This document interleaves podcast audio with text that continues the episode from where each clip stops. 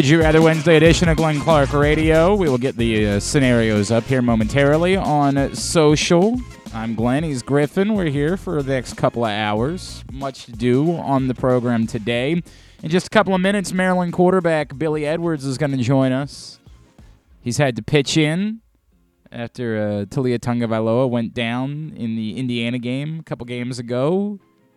Got them back to a victory in that one, then beat Northwestern on Saturday. Has played admirably.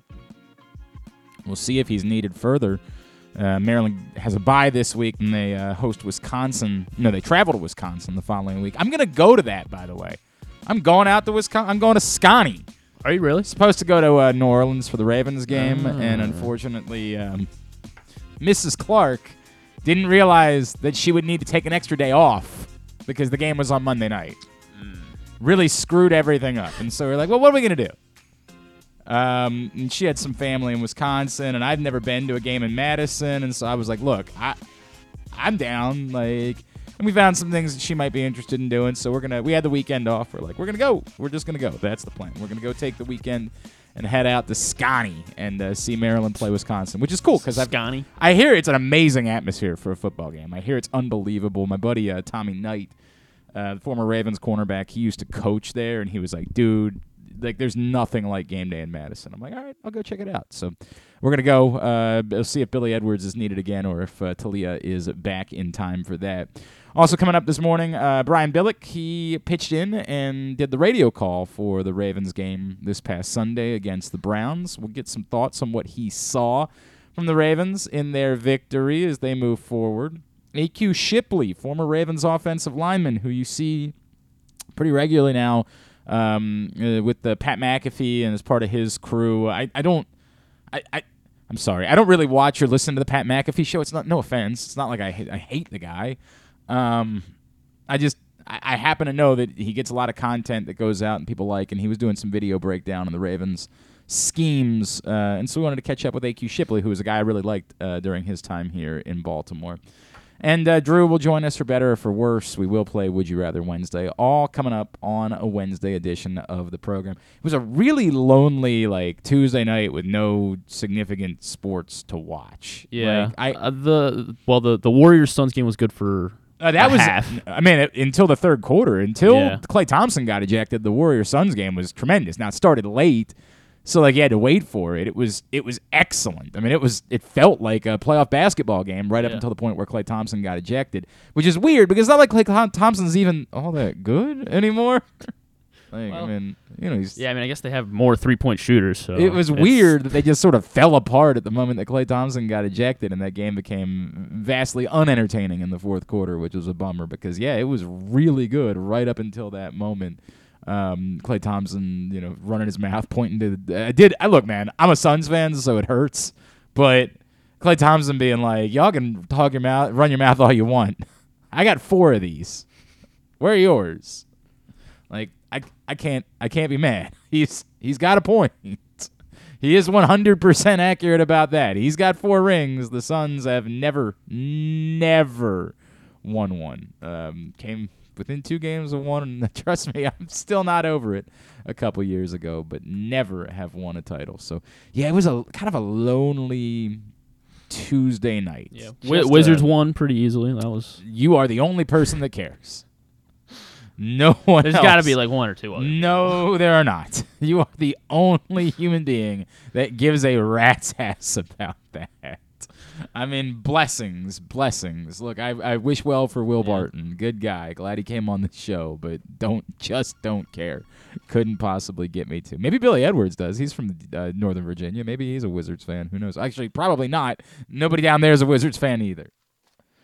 Today's show brought to you by your local Toyota dealer and buyatoyota.com. The Toyota Tacoma comes in a range of models and trim lines. You can choose the perfect Tacoma to reflect your unique personality and driving habits. Check out buyatoyota.com for deals on new Tacomas from your local Toyota dealer today. Well, it's a pleasure for us to welcome in quarterback at the University of Maryland, the man who has uh, pitched in quite nicely these last couple of weeks, uh, guided the Terps to their fifth and sixth wins of the season.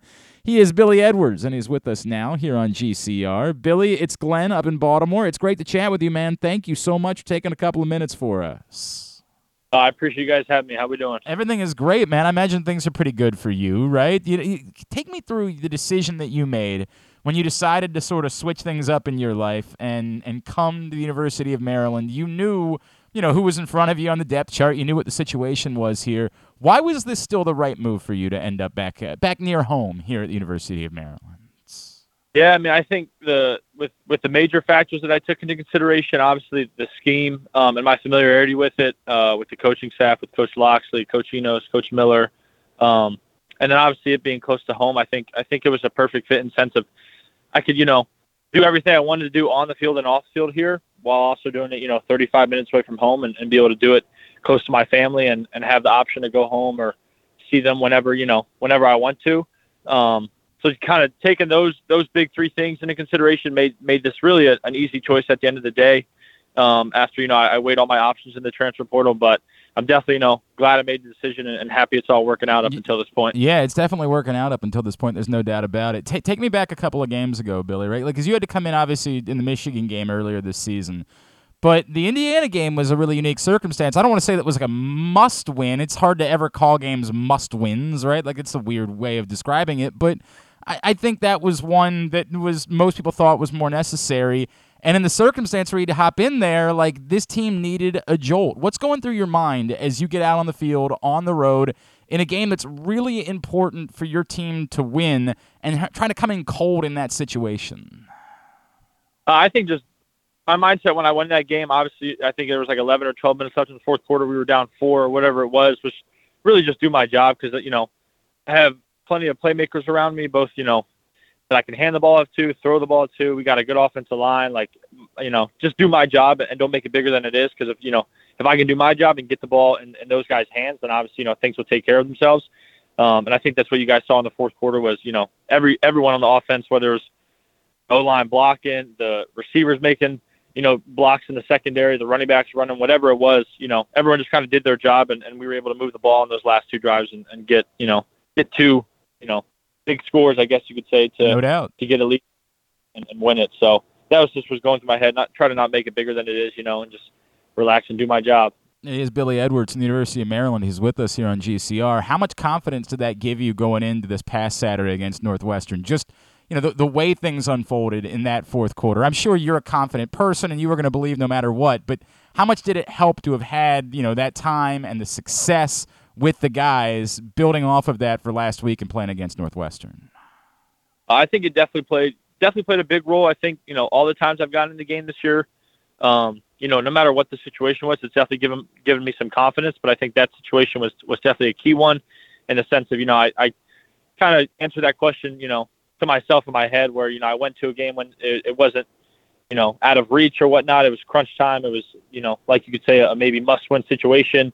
Um, and you know I went there and, and, and didn't make it bigger than it is, and and you know we executed the offense at a high level in that fourth quarter. So I think that definitely gave me some confidence, you know, for this next game that we just played, but also going forward is you know whenever I get the opportunity, you know, don't make it too big, you know, don't make it bigger than it is, sort of thing, and just relax. And and if you guys you know take care of business, then it'll it'll come a lot easier than you know people may think. So I, I, think it was really important, man. I think it showed. I think there's no doubt about it. Um, I got to ask you because I heard uh, in the post game press conference you said, uh, or maybe it wasn't post game, whatever. I heard something about what your dad told you about your performance, and it's maybe my favorite thing ever. So your dad, for people that don't know, was is a coach himself.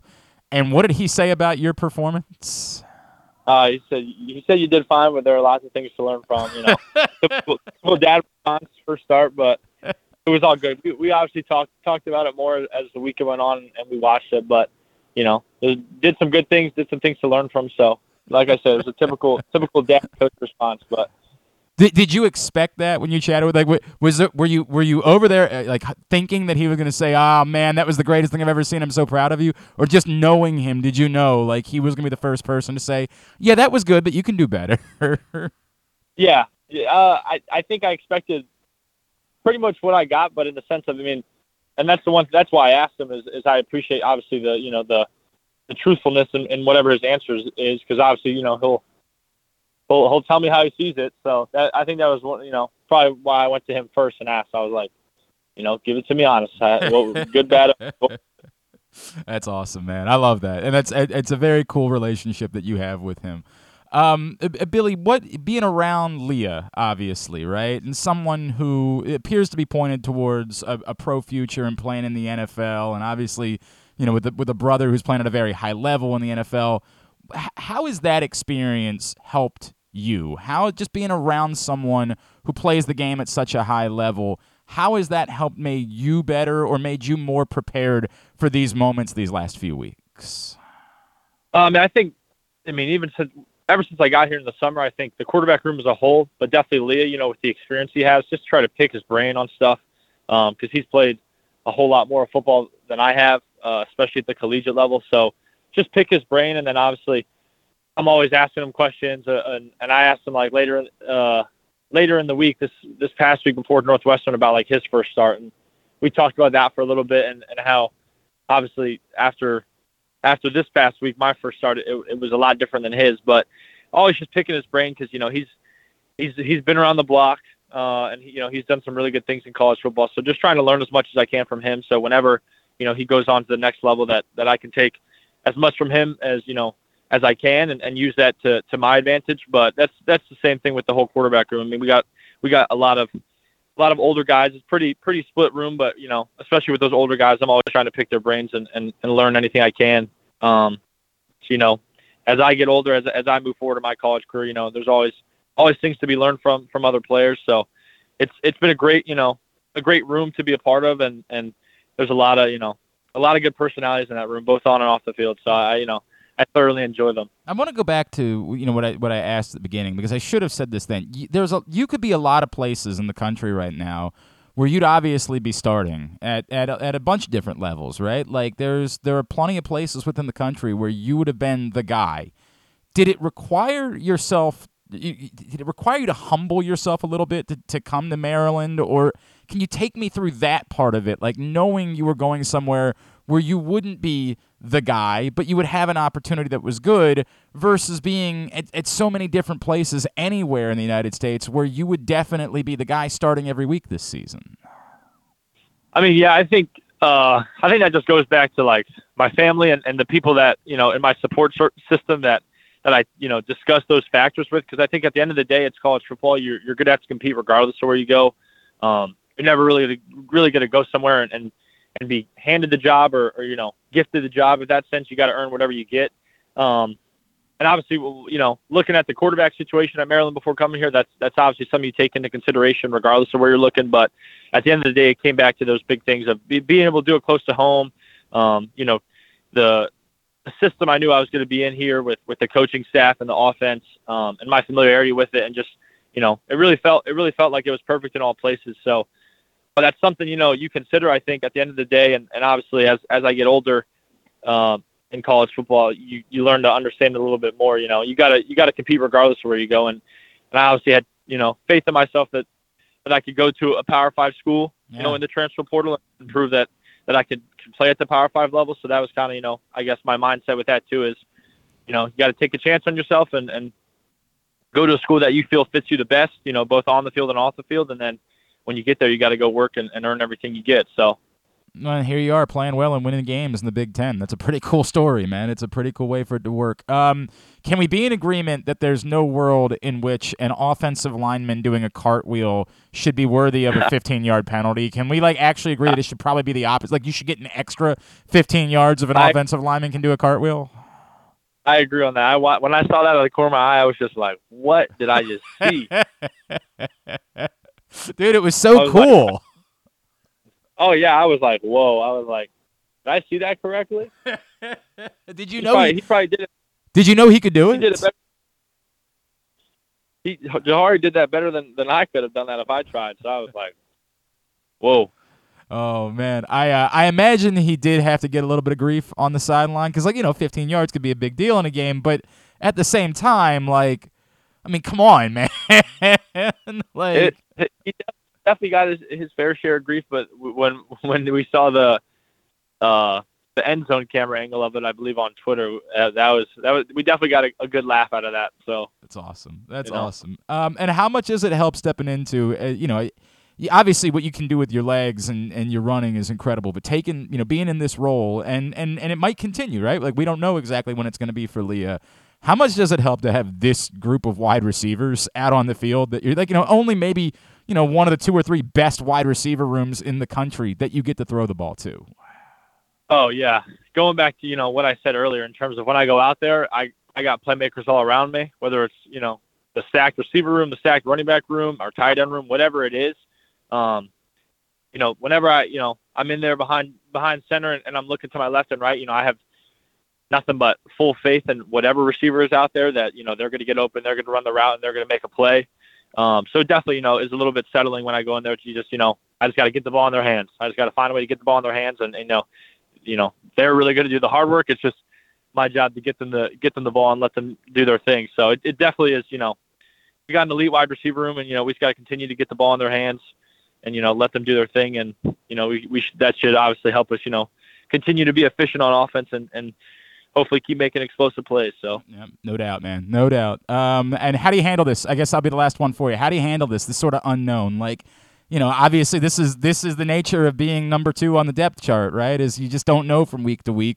Um, you guys have the bye this week, but then the trip to Wisconsin following that. How do you handle kind of the unknown of what your role is going to be? Uh, just continue, really continue like what I've done the whole season. Um, and you know, prepare prepare like I'm the starter. And you know, if if I'm not, I'm not. I'm I'm obviously going to be one play away. So you just got to prepare like the starter, and and obviously just make sure, you know, if if my number does get called, I'm ready. So I think that's the mindset I've I've carried with myself all year. Um, and you know, I just got to continue to do that for the you know, this last half stretch of the season, and you know, just stay ready for whenever my number's called. So Right. keep keep doing what I'm doing. I guess that's what I tell myself.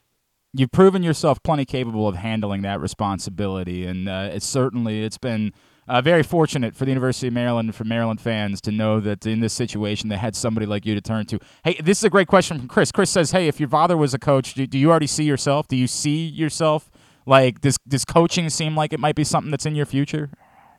Oh yeah, no doubt. Yeah, That's definitely. Uh, I'm I'm getting planning on getting a degree in communications, but as soon as you know, whenever my football playing days are over, that's definitely something I'll, I'll give a shot and and we'll see if it sticks like it has on my on my dad and my brother. that's cool, man. That's really really cool. Hey, Billy, what can we plug for you social media wise? Twitter, Instagram. Where can Maryland fans be giving you a follow?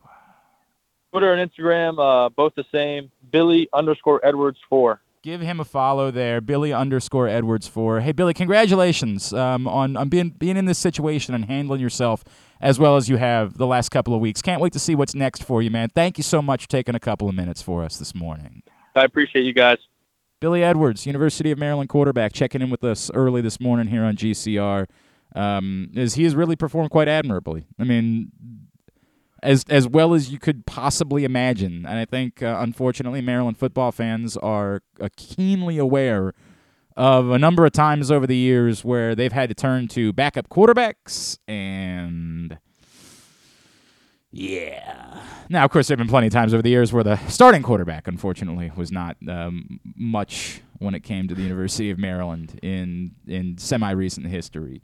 So to be able to have someone who has handled himself as well as Billy Edwards has, uh, obviously offers a bit of a threat with his legs, um, has been a huge boost for Maryland over these last couple of weeks. And look, he even played well when he came into the Michigan game earlier this season. Um, couldn't quite, you know, get that over the hump. There, you know, some controversy involved in that game, but um, he's handled himself well. Has he been brilliant? Does he, you know, look like a Heisman Trophy winner? No, I'm not going to try to oversell it, but he's really handled the situation very well, and he's played well um, in those circumstances, which is I, I, one of somebody we had on earlier this year that was doing a Maryland game brought that up. We were talking about what realistically Maryland could be. And I don't remember, if, you know, I know we've had Anthony Herron on a couple Yeah. times. I don't remember, you know, who if it was him. Um, I don't, I don't remember who it was, but somebody said like, "Hey, when I look at Maryland, one of the other factors in them is that they've got a backup quarterback who can play. Like they've got someone who I would trust if he has to play a game or two. Again, do I think Billy Edwards would I feel good about their chances if they got to go to you know Penn State in a few weeks with Billy Edwards playing? Eh, it'd be tough. That'd be tough. Um, not that I feel great about their chances even with Leah playing, right? Like it's you know, going to Penn State's a different animal. I think going to Wisconsin's going to be hard. Honestly, I think it's going to be very difficult going to Wisconsin. But um, you know, I, I there is still it's still a very neat story that this young man has stepped up and pitched in and you know played as well as he has to keep Maryland afloat, get them their sixth win. All right, today's show also brought to you by the FanDuel Sportsbook at Live Casino and Hotel Maryland. The best place to watch and bet on every game is the FanDuel Sportsbook at Live Casino and Hotel because they now, starting today, have cash out offers for you on your parlay bets. So you go make your parlay bet today. First leg or two hits, and you're just like, eh, I don't know, I, I don't know, maybe let me let me see. You wander on over to the uh, the machine, you scan your ticket, and they tell you what you could cash out for. And then you get to make those decisions. That's new as of today in the FanDuel Sportsbook at Live Casino and Hotel Maryland. And as you know me, I am the cash out king. The answer will always be cash out. Oh, I made a $5 bet and I can make $8? Yep. that's called profit. That's what that's called. You might uh, make decisions a little bit differently than I would, but I I 100% am the cash out king. So uh, get to the FanDuel Sportsbook at Live Casino and Hotel. Take advantage of that. You can still register your Super Bowl futures bets, $25 or more at FanDuel.com slash SBNAZ in order to win uh, tickets to the Super Bowl and much more. Uh, we are just one day away from Ravens Buccaneers, which is very weird. I don't, I've never, you know, I, I like Thursday Night Football. Unlike the rest of you that complain about Thursday Night Football, I'm glad we have it because what the hell else would we be doing on Thursday nights?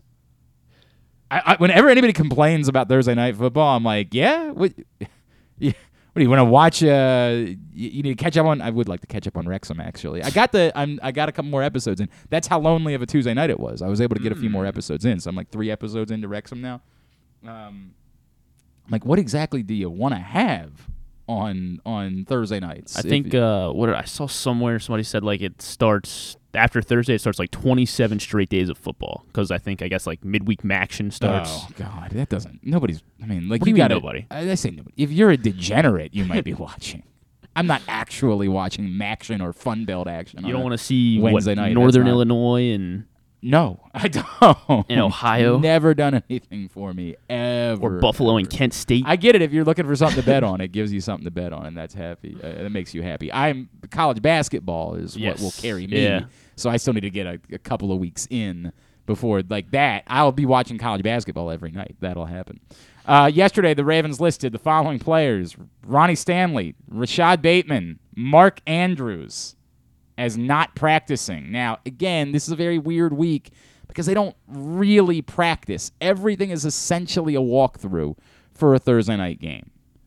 But that ain't good still. They're choosing to list them as non participants. That's concerning.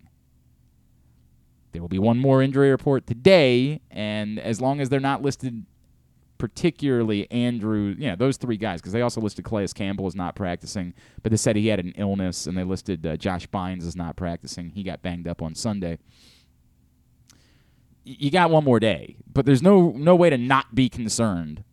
Two days away from the game, that those three guys were listed as not participating in practice. Uh, we'll continue to monitor that, obviously, ahead of tomorrow night's game. When we come back in, Drew Forrester will join us, drewsmorningdish.com. We will play Would You Rather Wednesday. I got to try to get those scenarios up quickly. Ah, running behind. There's It's a tradition unlike any other on a Would You Rather Wednesday here on Glenn Clark Radio.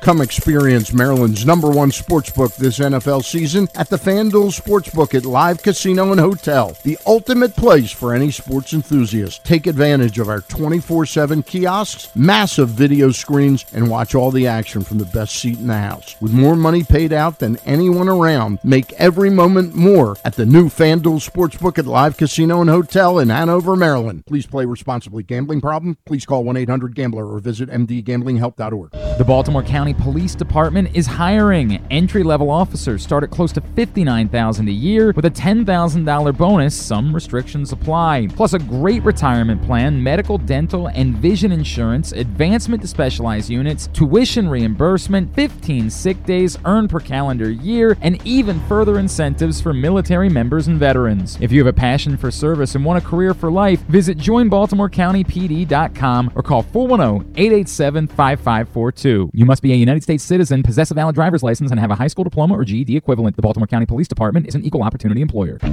Make the most out of every day in your Toyota RAV4. Available in hybrid or gas only models. A RAV4 can get you where you want to go in style. Check out buyatoyota.com for deals on new RAV4s from your local Toyota dealer today. The latest edition of Press Box is available now. On the cover, New Maryland basketball coach Kevin Willard sits down with Stan Charles and Glenn Clark to discuss the situation he inherited in College Park and how he plans to get the program turned around. Also, inside, we introduce you to men's and women's college basketball players from all of the teams in the area. And Bo Smolka profiles Ravens receiver Devin Duvernay. Press Box is available for free at over 500 area locations, including 60 Royal Farm stores, and you can always find the entire edition as well as the best daily coverage of the Orioles, Ravens, and Terps at PressBoxOnline.com. Experience the best in Kamado Grilling, a complete outdoor cooking appliance. The Ginsu Kamado Grill allows anyone to sear, grill, bake, and smoke all types of food. Designed for efficiency and function, the Ginsu Kamado Grill upholds the enduring legacy of the iconic Ginsu brand. The Ginsu Kamado Grill is perfect to cook all year round, is great for parties, and ideal for tailgating with your friends. Reserve your Ginsu Kamado Grill today at ginsugrills.com and get $100 off on your pre-order when you use the promo code TAILGATE. That's ginsugrills.com. Reserve yours today. Join Glenn at halftime of every Ravens game for the Project Game Day halftime show at facebook.com slash pressboxsports. We apologize in advance. There's not much we can do about his face. Yeah, yeah, it's unfortunate. There's uh, it's it's what it is. I've I've managed to overcome it over the years, and I feel like I deserve some sort of award for that. It is uh, glory. it is Would You Rather Wednesday, presented by Glory Days Grill. I promise the scenarios are about to be up at facebook.com slash Glenn Clark Radio and at Glenn Clark Radio on Twitter. Today's show, maybe not brought to you, but instead just a reminder that Stan the Fan Charles and Ross Grimsley had an awesome conversation earlier this week with Mike Boddicker, uh, former Orioles legend. If you missed it, you can find it right now, facebook.com slash pressboxsports, pressboxonline.com slash video, or youtube.com slash pressboxonline.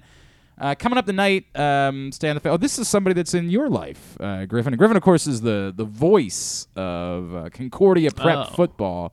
They having uh, having Coach th- Joe on. Their coach Joe Battaglia All will right. join uh, Coach Stan the Bats. Fan, Charles, and Gary Stein this evening on uh, Facebook Live for a he's, chat about he's what they're turned doing. Concordia into a powerhouse in like two years. Like they're they're what are they top twenty in in in Maryland? This is your ticket. This Yeah. is your opportunity. You Yeah. you can be the voice of the champs, and then you, you I believe you go right from there to the final it- four. I oh, think that sick. Okay. I think that maybe Ian Eagle might have to watch out. By the way, I, that was some news that came across this week. Freaking, I, I love Ian Eagle. I really love Ian Eagle. I this has been long overdue, and I'm, I'm I, this is a very difficult thing whenever we have these conversations because I like Jim Nantz, and Jim Nantz has been un, un, so absurdly nice to me over the years. But Jim Nantz in college basketball's always kind of felt like an awkward.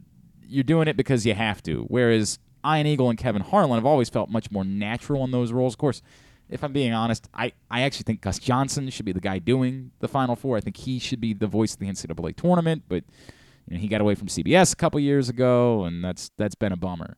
But Ian Eagle's Ian Eagle, and he's going to be golden in that role. Um, in fact, I might sneak a fourth Would You Rather Wednesday scenario in because I think maybe Ian should have another role. I think maybe he or Kevin. By the way, it was Kevin doing the Suns game last night, which made it all the mu- like again for what it was such a thriller for the first three quarters. This incredible basketball game earlier in the season with Kevin Harlan calling it. Candace Parker's very good in that role as well. By the way, they've got her now working with that crew with Reggie Miller, and she's very good at that. So I enjoyed that a great deal.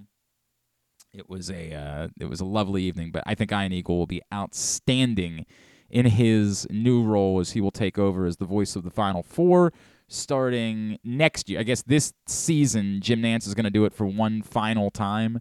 And then starting next year, Ian Eagle will be the voice of the Final Four for CBS. Um, does not appear to be Jim Nantz retiring, just taking, just stepping away from that specific role. I believe, in fact, that Jim Nantz has told everyone over and over and over and over and over again that he wants to do the Masters 50 times before he retires. 50 times. And I think somebody said recently he's at like 36. So, you know, there's there's a good ways to go for Jim Nantz with the Masters. I'm not I think Jim Nantz has as very is the definitive voice of golf. So I think that makes all the sense in the world that he would continue to be that guy for CBS, calling golf, being the voice of the Masters, being the voice of PGA Championship, and all of their weekly tournaments throughout the year. I think it makes all the sense in the world. I've thought for some time that some of their other voices might be better fits for some of their other marquee properties. I think Kevin Harlan doing the Super Bowl would make an awful lot of sense. I think Ian doing the Super Bowl would make an awful lot of sense. But that's it's neither here nor there. We'll save that for another day. Um, the news this week was that Ian Eagle will take over as the voice of the Final Four. Oh, is he here? Is that what that's what's going on? Who keeps inviting him? This is kind of. You just call me? Yeah, w- w- did you not tell him that you were coming in? Like maybe mention like I'm planning on stopping by. That might be I know I know you haven't done this for a long time. Although didn't I see that you're doing radio again? It's your Yeah. number. You call me just now. Y- wha- Yes. What are you doing? Am I doing? Am I doing something on November sixth? I believe that yeah, the week that I'm going, they need you to come in and do uh, five to seven thirty or something like that. Five thirty to seven. I thought it was, or five to seven thirty. I'm pretty sure it's five to seven thirty. What What is it? What do I do? Yeah, I know this. is No, I mean the Ravens aren't you. playing. I understand that you're you're coming in and just doing a talk show. Do you remember those? Why I have did you, no idea what. Why did you say I'm- yes? Yeah, That I was Let a me just look and see because I. I may need. Why you can't do it? No, I'm uh, I'm going to uh, Madison that weekend. I'm going to go see. Uh, say here? Maryland five play to seven thirty. yeah, That's another four hundred dollars I don't need. right, right. I'll tell you what. you can give it to Bruce instead. Just go ahead well, I'm back on the air five to seven thirty next Sunday talking about What are on This is an honest to God question. golf going on that day. Yeah, what what are you going to do for two and a half hours? Um, I, haven't, I haven't don't thought know it. what you're interested Haven't in. haven't thought about it. Like, are you going to try to do a legitimate show, or are you just going to? Well, there's NFL games going That's on. what right? the you Ravens play the watch- next. The Ravens play the next day. Yeah, they play in New Orleans. Are you just going to watch the games and sort of react to them as they're going on? Like, what what is your strategy for doing real? Like, you did the the golf stuff obviously this it. past year, but when was the last time you did a talk show? You sat down and did. Has it been since 2014? You're getting me to the point where I might not want to do it. Well, I, I, I when I saw your name on the schedule, I was admittedly a little confused. Yeah, I don't know. The last time I did anything was with uh, Cunningham and John Buren Oh, called right, in. you and filled in this summer. John, oh, yeah. John Buren called in, and we almost had to. I heard about that. We almost had to shut the station down. Yeah, way to go. First time back. Way to go, John. First time back. So I don't know. Yeah, but you had Cunningham know. there to tell Bear Bryant stories Yeah, uh, for four hours. that's all we did. Yeah, I Um, know. I don't know. I'll figure it out though. Will you? Well, they can't be any worse than what you guys do on you Sundays. Oh, oh, I assure you, it can be. Um, you you barely prepared when you were the host of a morning show. Oh, here he is again. Oh no, this is my wife. Okay. Talk to her real quick, just to see, make sure she's okay. Hello, I'm on with Glenn Clark. Are you okay? Drew Forrester's here. Drew's morning dish. Everything all right? Say hi to everybody. Hi, hi, Joe. How Say are, hi. How are you? Say hi to. Say. How's- all right. how we doing? Bye bye. Towson basketball starts soon. That's exciting. We're excited. Um, Towson basketball should be good. Football not going so well. I'm aware. That's why I brought up basketball, Drew. I didn't bring up football. Uh. I brought up basketball. I was at a wedding on Saturday, and it was a like. It might have been the wedding was at three. I mean, the reception was going on. It was five o'clock or something. And I'm like, oh, Towson. yeah. Let me see how they're doing. Yeah. Why would you? Why would you do that? Let me just see how they're doing. At Thirty to three at the half. Right. Right. No, I'm. I'm aware. Again, At home. There's a reason why I brought up basketball at home, right. and not football. The basketball team looks like they're going to be pretty good this year. Okay. I didn't really want to bring up. There's a topic for next Sunday. That we're going to plan on talking about. Get Pat Skerry to call in a little bit. Uh, Pat's coming in here on uh, Monday. That what day is that? Well, I might have Pat. Uh, I might, Monday. I Yeah, might this be able to call in. Pat's- might get Pat to call in that day. That might be good, actually. There I you mean, go. Sunday. Now it's you got one segment out of ten 20, that you 20 have to minutes do. of 20 minutes of basketball talk on a Sunday. I mean, I guess the question is how many I mean I'm I'm going to be totally serious about this. Like I'm not going to talk any golf. There's no golf to be talked about. So, the only thing that anybody cares about on a Sunday is football. right. But the question is, do The you World just, Series will be So, over. so like the No. national, no, not yeah, no, no, necessarily. know, it'll be it'll be first game's Friday. Friday, Saturday. Then they're off Sunday, Monday, Tuesday, Wednesday. They're off Thursday, Friday, Saturday. So Okay. be, So, you know, I could do a little bit of yeah. If it goes, talk. if it goes to seven games, It's not, by the way. Oh, I don't think it is, but. Dude, I don't. The Phillies Did you have see played what they really did to well. the I Yankees? understand the Phillies have just played really well. I look. I if I had to bet, we were talking about this yesterday. I would bet the Phillies to cover. Like, or sorry, the the Astros to cover. They're a game and a half favorites. so, I no, would- so Philly doesn't win two. Uh, no, Philly could still win two. Because if it was 4 2, that would cover a game and a half. It just means it won't go to seven. That's it. If you took the Astros, Minus a game and a half. Then as long as it doesn't go to seven, you're good. They would win four games to two. They're winning by two games. They're favored by a game and a half. That Okay. would cover a game and a half if they win by two games. It's like a final score. If you're favored by a point and a half and you win by two, you covered. I don't think that's true. Yes. What are you? You. This is something. that- Like you bet everything. How Okay, do you not on. get this? Min- if you're minus one and a half, Yes. It means you have to win by two in order to cover. O- on the series. Yes. Why? Why is this so difficult? yeah, this is not. This shouldn't be like this. I- dude, I it's haven't not gambled. for me. I haven't gambled in since Like for Sunday. minutes. Yeah, I understand. right. No, I Since don't- you put a couple bets I in on the way in here. I guess you're right. Yes, I'm definitely right. Because three would be two and a half. What? Three would be minus two and a half. Yes. If wait, what? I don't know. What No. They won four to one. if they four to one if or they, four to zero. Yes, if they're Like if the series. if they were Like a sweep. minus They were minus a half, four to then three. four to three would cover, Minus right? Then you'd half. just be betting them to win the Oh, series okay. at that point. They're not They're- winning two games. Well, then then you're you're definitely Here we go. We're gonna start. we're gonna start this all I, over don't- again. I was told I was No, to we're not. understand there would be no man. yeah, gosh. I was to understand that wouldn't be part of the equation. Okay. All right, so you're gonna Anyway. D- I tell you what, leave this out from 105.7 fan. Maybe maybe don't do this segment. Maybe- when you host on the fan. Maybe stay away from. Yeah, Yeah. I get. It. I just remembered I got to host this Sunday, and I'm not thrilled about that. oh yeah, I mean, you there. There's zero going on there, right? I mean, everybody is out. Well, you know what the local. By the way, uh, so you know what the game is that's available on local TV on Sunday afternoon. So of course Redskins and whoever. I mean, no, Redskins. that's exactly what it is. Commanders and whoever. Colts. Oh my gosh. The- That's Sam Dude, what about those guys? Heinicke. I haven't really researched any of it. I know he's turned the ball over a gazillion times. What about the Colts? Not only saying Matt Ryan is not going to play this weekend, He's done for the year. We're going with the other guy. Correct. Yeah, that's okay. Wait for a couple of weeks, and then I'll be back. No, no. no, no, no. You're goodbye. Sayonara. Oh my god. Adios. So I mean, why this- wouldn't they trade him in two weeks?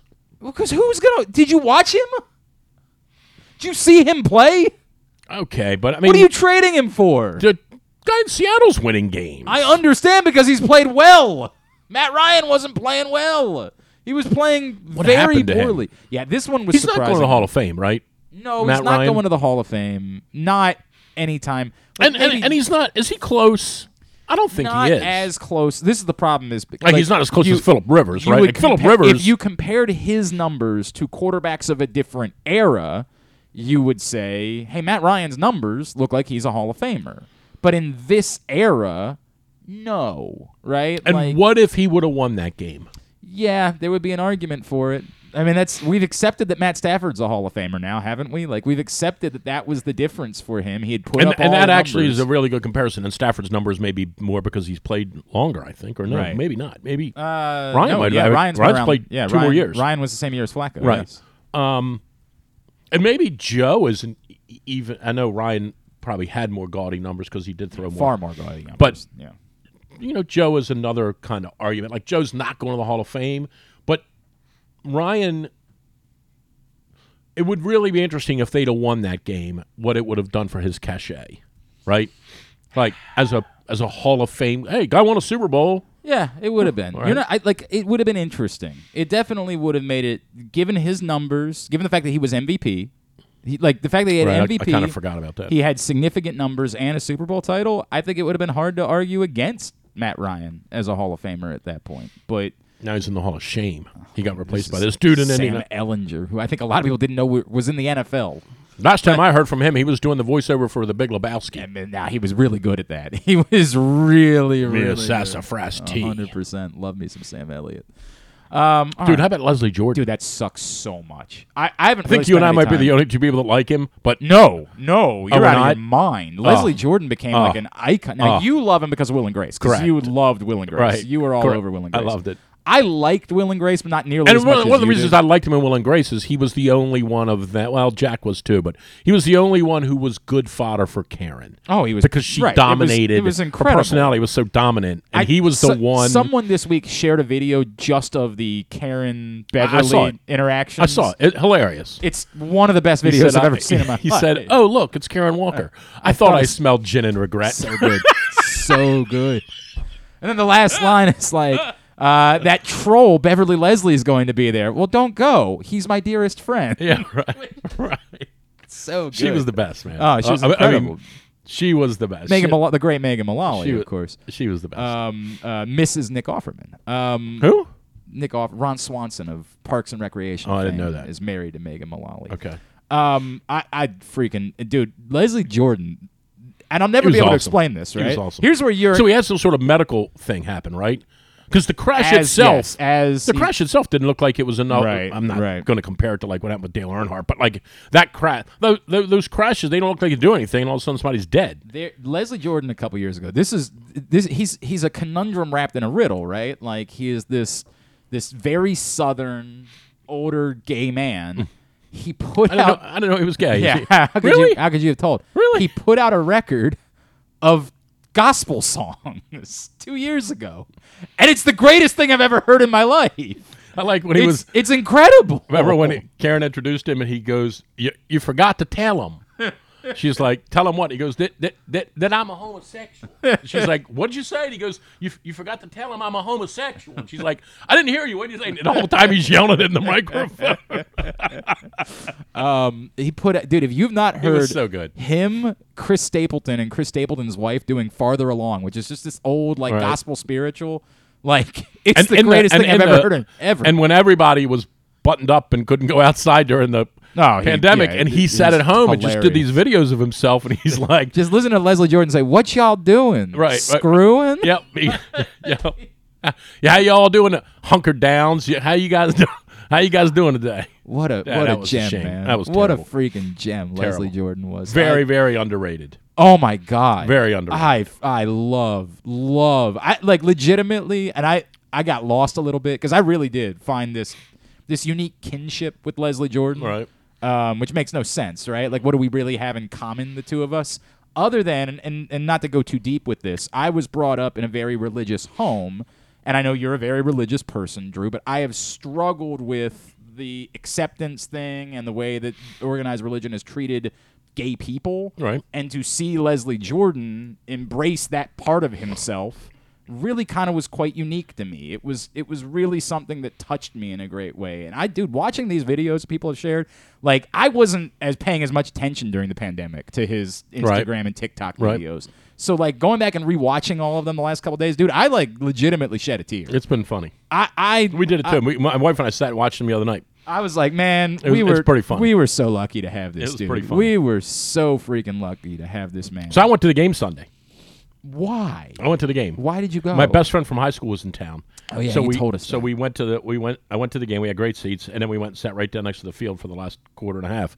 Um, and, and it was we had a good time. We had, did a little tailgating beforehand. Like I, it was just a good time. I, I, I rem, you know I don't go anymore. Not because I'm against it. Like I just, it's just such a No, I'm, I'm I'm out. whatever the word is, right? It's it takes like the guys that I went with, the guys tailgated. I said to them, "What time did you guys get here?" And he goes, "We get here, we pull in at eight o'clock because the gates open at eight thirty, and we can get into this lot, and we want this spot." I'm like, "Okay, so what time did you leave Hanover?" We left at seven. What time did you get to the? So I'm doing this math. I'm Yeah, like, okay, right. so you left Right. Hanover at seven. What time did you pull into The- yeah, the lot at, in, at where you meet? He goes, we, we all meet there at six forty five. I'm like, okay. What time did you get up? He said I got up at like quarter of six. I said okay. So you got up at quarter of 6 I'm good. let the dog out, I'm good. made yourself a cup of coffee, drove to where the location is for you to meet Yeah. all your friends. You bring they have this big souped up um, van, big spinster something around. All right. They so you leave there at seven. You get to Baltimore at eight. You sit in the van until eight thirty. They let you in. You pull in. You start then working to get everything ready. You know, ready to go. Nine o'clock or so, whatever it is, you start making your stir fry, Sure. whatever right, you're doing, Right, right. and you do that until noon. And you break the thing down like it's an entire. And, and then what do you do when yep, it's over? 100%. He's like, we sit and we watch football until about five thirty, till the traffic six o'clock Dies down a bit, yep. and then we leave. I'm like, and what time do you get home? He goes, we're getting home at seven. So you, Yes, you're it's giving a 12 hours of your day, Hour 100%. day. Now, it wouldn't be that for me, but I still gotta get in my car at nine thirty or ten, drive downtown, pay to park, um, which was alarming in, in its own Mm-hmm. story. Um, go to the game, and then you either have to leave with three minutes left, or just go somewhere and eat near the stadium. Okay. There, there is no possible way you can leave at the end of the game and not drive yourself insane because of the traffic. It's it's hell. now, when we used to go and sit in the press box, Right. when we left, the traffic was Because done. It was an hour after the game. Right. an hour or two hours Yeah, right, sometimes. Right. So I, I enjoyed it, and and it made me remember, like you know, this is really cool that our city of of of everything that I did there Sunday. Now my friend lives in New Jersey. He's a Giants season ticket holder, so he goes he he goes all the time to Giants games. Um, but I said like this reminds me of why this is so important in our city. Like I really got. I, it, it reminded me of like we, we went it's- 12 years without this. Yeah, you're you're talking about something that's really interesting, Drew. Because I look, I lose my. We did post game on Sunday, and it took I think eight calls to get to the person who said it's time for them to hire Sean Payton. And I after they just won. and that's I I had this moment of like a pure break. They, they they're four and three. They just won today, and you're calling here saying it's time for them to hire Sean Payton. And I lost it a little bit. I'm I've been I've been told I need to do less of that now that we're over on uh, 105.7 The Fan. So I tried to keep it together. oh, you were told not to yell and scream so much. Try to, to settle. To try to settle a bit. Yeah, you you feel that call. You feel the yeah yeah. Oh. Yeah. You get that call next Sunday. What No, you no, no. yeah. I'm What? you're you're the one that got that call. What do you mean? Have have they been listening to the other shows No, on that? I don't. I don't even want to. I don't even want to. I. It's not. You- No, you no, got- don't, don't, don't, you don't, got don't, yelled at for being too loud? Don't. Don't. Oh my I don't lord. Need, I don't need this. I don't need this right now. Okay. Um. So I, it took eight calls, and then I, I come in here on Monday, and I Hi, have. Sean Payton. We- The Ravens just won 23-20. Uh, go ahead, Bill. What's up? Yeah, I think they ought to fire John. Yeah, it's time for them to hire Sean Payton. So they're Right. four and three. They're in first place in the division. Yeah, but it, he's got to go, man. Like, But this is what this is what people do around Rick here, in right? Parkville. It's all any. Rick- sure, Rick sure. in Parkville. Sure. Think we ought to do something different. A hundred percent. Right. Do something different. Like we win. They And win- just they just finished They, they turned a, 13 and 13 you, and 3. You became a rap song, of course, in, in Boston. You were quite popular. Um, people don't remember. Oh, my God. that was a call after the uh, they beat the Texans. right in the in the playoffs. Beat the Texans. And they were getting ready for the AFC going up to go up to play in New game. England. Yep. And a Billy Cundiff game. Yep. And Rick in Parkville called in and said, "Man, I hope we don't do that next next next Sunday up in New England." Drew said, "What win?" That's what you don't want Hope us we- to do. hope- I just would really like us to do something different. He said. Mm-hmm. And I'm like, "Dif- different, different than what? Than what we just did, Right. You What- mean you mean win? right? Right.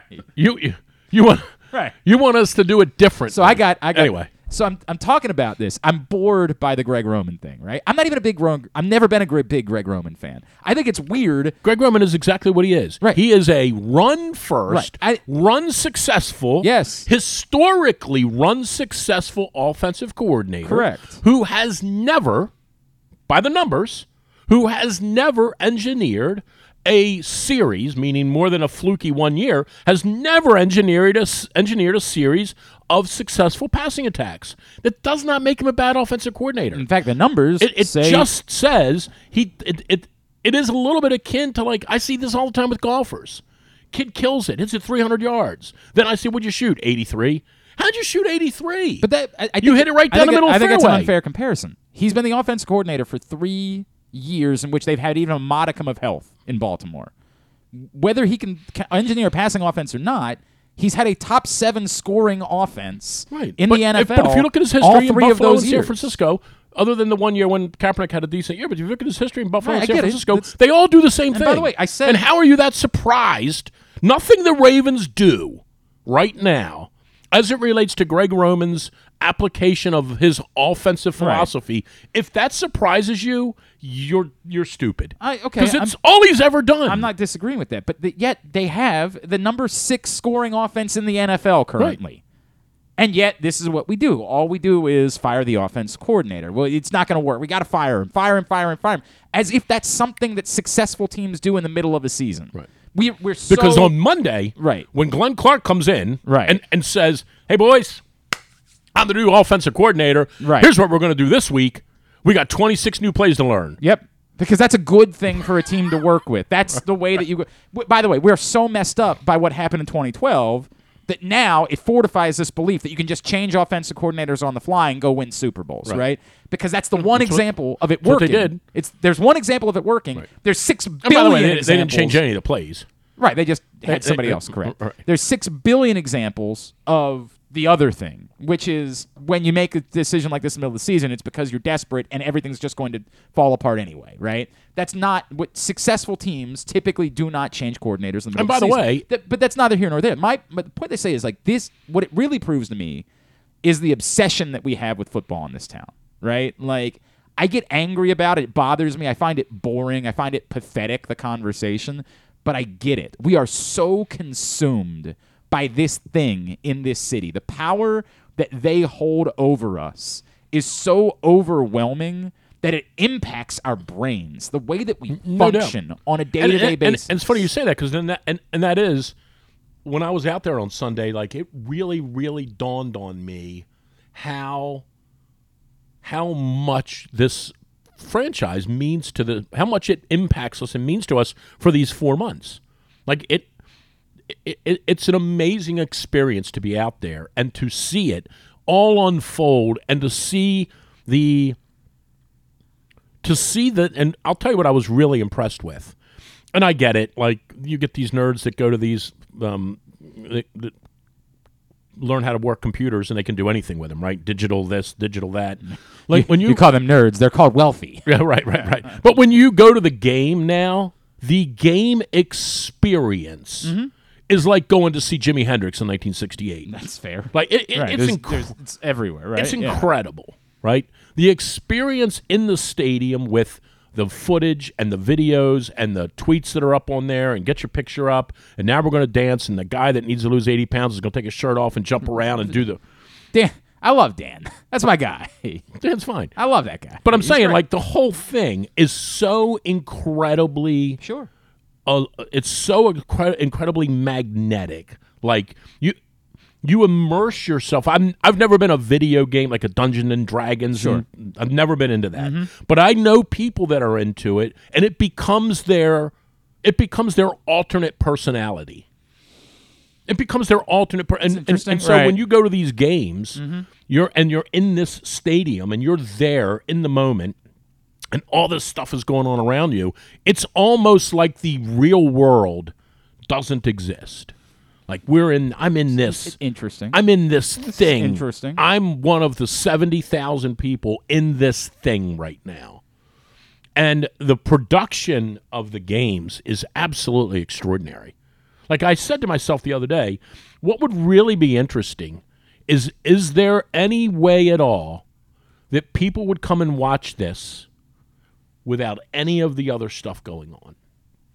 Without any of the flashing lights and the replays and the put your picture up on the board Right. and kiss cam and dance and give a free pizza to this section if we score a touch. Is there any way it would be as interesting if none of that stuff It's an interesting question that I don't like. That Like, what did we do? In, you weren't around, but I went to the games in 1974. I was there when Toni Linhart kicked the ball, in the fog. What did we do then? But isn't What did we do Isn't then? that baseball? I know baseball's starting to catch up a little bit. Like we it's saw the, all Ba- the the sports. it's every sport, but like I'm just talking about football. But? I feel like what baseball did we is do less, in 1974? baseball's less bells and whistles during the game than football is? Like baseball doesn't have the same. I mean, I would agree with that. Basketball's closer to. See, I grew up in this, right? Because we did it in indoor soccer, and everybody thought we were horses' asses. Right. And we did this. Yeah, this We- is we- this is low rent. You, you can yeah. say whatever you want about soccer and indoor soccer, and you can ba- you can yell at it and call it all these names you want. Dude, we were so far ahead of all the rest of these cats when it came to that. It isn't even funny. We were doing all of this stuff in 1980 that they're all doing now. We did it all, right? And some people would say, well, that's the only reason why you got people to come to the games. Mm, I don't know. Maybe. I mean, maybe. It's an interesting. So I'm Right. asking now, well, what if the NFL didn't do it? Like I can remember specifically. I think now that and I like Ken. I've always liked Ken Rosenthal. Right. But I can remember specifically mm-hmm. Ken Rosenthal coming to a game. I remember who we were playing. Uh, It's like I'm sitting here. We were playing the Denver Avalanche. He came to the game. This is when he was working for the Sun. He was working for the Sun. He came mm-hmm. to the game, and it was honestly like the president was coming for us. Ken Rosenthal is coming to the game. Mm-hmm. Get his spot set up. What's he like to drink? Diet Coke. Get, make sure he's got make everything's got to be perfect. Ken Rosenthal's coming. the Queen is coming. It- right, it- yeah, it I was get incredible. it. I get it. And the next day, he shredded us. He shredded us. Uh, uh, there was a soccer game last night in Baltimore, and uh, and uh, there was a um, theatrical something something Yeah, in like Baltimore last night, and a soccer game and a soccer game broke out. Yeah, yeah. It was like going to watch. Uh, Oh yeah, the Blast won nine to four. Now to the rest of the story, and he shredded us. And, and so you know, so now I say, well, what if the NFL didn't do that? Right now, if there was one team, let's pretend you and I started a team in Birmingham, Alabama, and we said, well, A, Bruce Cunningham's got to be the GM, and then B, we're not going to do any of that stuff. okay. We're not going to do any of it. We're going to be the one team that doesn't do any of it. Would people come? Yes, they would because what, else are they going to do? You know what I mean? Like they would come for sure. But I, I to your point. But how much of it is I- that? But you're not going backwards. Is the Because the game, listen, this is what Yeah. this happened the other day, and uh, it was hilarious that this happened. Okay. ready? By the way, how long can you stick around? Because Billick's going to join us in a couple of minutes. I'll be here. Okay, I'll, I'll, right. I'll beat him up a little bit. Um, About what? What are you going to beat him up about? I'm getting canned. 14 years ago? Getting canned. 15 years ago? Yeah, getting canned. Um, so here, here's what happened the other day. yeah. Browns are driving down. dr- Browns are driving late in the first half. Don't don't. It was to my right. I don't remember how the drive ended. They punted the ball down to the Ravens, Mm-hmm. and the dude downed it by accident. The ball went through his hands, and it fell on like the four yard line Yeah. with 35 seconds left in the quarter. yeah. You remember that? I vaguely Okay. remember this. Yes. So on your TV screen, the Ravens would have been going to your This left. is when they decided. This is the end of the half, Yeah, right? They end of the half. To take a knee. Right, right, right. So what? Here's what they did. Ready? Ravens get the ball with 35 seconds left. They take a TV timeout. It's three minutes long. Three minutes. They come back, and what did the Ravens do? They took a knee. They took a knee. Right, right. And half ended. Correct. So you went. Stayed, you stayed through the You- commercial, right? And you but, got but nothing you, out of it. The, the the the half the halftime or the interruption was really more like 20 minutes long because nothing happened from the time they ne- they caught the ball till the end of the half. And it just as I'm sitting there I'm like the product in the actual game product is 60 minutes long. And that's it. You're in the stadium for 3 hours and 20 minutes. But the actual football playing is an hour. Right? That's fair. And the re- and the rest of it right, is it's just all the yeah, right. I understand. it's incredible. It's not. I honestly, It's incredible. It's not. This is. It's not for me, right? Like I- it's not. It's It's it's kind of not for me there. But it was. I tell you, when I it- took. When but I had a good time on when I Sunday. took the boys to the preseason game, right, which was hell for me. It was. I. I don't watch preseason football. I don't watch it on television. I refuse to. just where your but I- kid lifted up the, the skirt of the cheerleader. Well, I mean, that was Probably not. That was another. Oh, no, I said it was. that was you. Yeah. Stop Never it. mind. Stop it. Never mind. Stop it. Um, we went and they, you know, all of that stuff. Oh my God, sensory overload. They, the time of their Their life. head's gonna blow off. right? You know what's weird about that? I took him to a wrestling show in December at the arena, Um, and they didn't care at all about the bells and whistles. They cared. They didn't care at all about the pyro. The pyro was annoying to them, right? like they all they wanted to watch was the dudes doing the wrestling. That's all they wanted to watch. Right. The football game, you know, they, they weren't watching the game at all. It was all of the other things. It was the big screens. And that's why the, I you know, asked, like, like, it was the, all i- of that. if we stuff. did away with all of that, what would the experience be like? Because that's what it was like in 1974. That's what it was like. Like when we didn't, But I, when, but, when, but when you- football but you didn't didn't do, know anything else. I know. Right, like that's the thing. Like now we've seen it. I don't think they're gonna. You don't put the toothpaste back in the tube at this point. Like this is. I, I have I thought guess. for a long time about what it would take for me to be interested in going. I'm going to a football game. I, I was gonna go to New Orleans, but my wife screwed up and forgot she needed to take Tuesday off of work. So instead, we have to go out to the Maryland Wisconsin game because I took the Oh, weekend off. That'll be a thriller. Well, I, everybody tells me Wisconsin's a great place to go for a game. Everybody Oh, tells maybe. me that like the atmosphere at Wisconsin is something that you should experience at some point, and I've never been. So, I don't think they're know. losing. I don't think they're losing. who Wisconsin or Maryland? Yeah, I, like this. Is, I don't know if you're doing a bit now or what. I have no idea. Wisconsin wasn't Okay, good. what you say? They're not losing. Yeah. All right. Here we go. I'm just telling Just you. go through the whole. Go ahead. Go ahead. Go. They're through the whole not. thing. Um, Terp, Terps 27, Wisconsin 40. I go to Towson game. Thank you. I go to Towson games because I like the smaller crowds. I like taking the kids. They, you know, for them it's it's massive, right? For them, they're at a you know a huge sporting event, right? They're at a, a world class event. What is? Are you okay? What's going on? Are you all right? No, it's better now. okay. You you didn't have my uh, volume adjusted. and I want to be able to talk to Oh, you're a hun- you're hundred years old. I right? talk keep, to the I keep forgetting that now. You're Not very a hundred. Um, but I'm I'm just out. Football, going to the games is not for I know, it's me incredi- I- I- any it's incredible. It's not for me. It's for But a lot of people. It's an incredible show when you're there. oh, I have no doubt that's It- true. it's Right. unreal how good it is. I would probably be more. You know what though? I if it was a game that was going on where there weren't other games going on, that is part of the issue for me.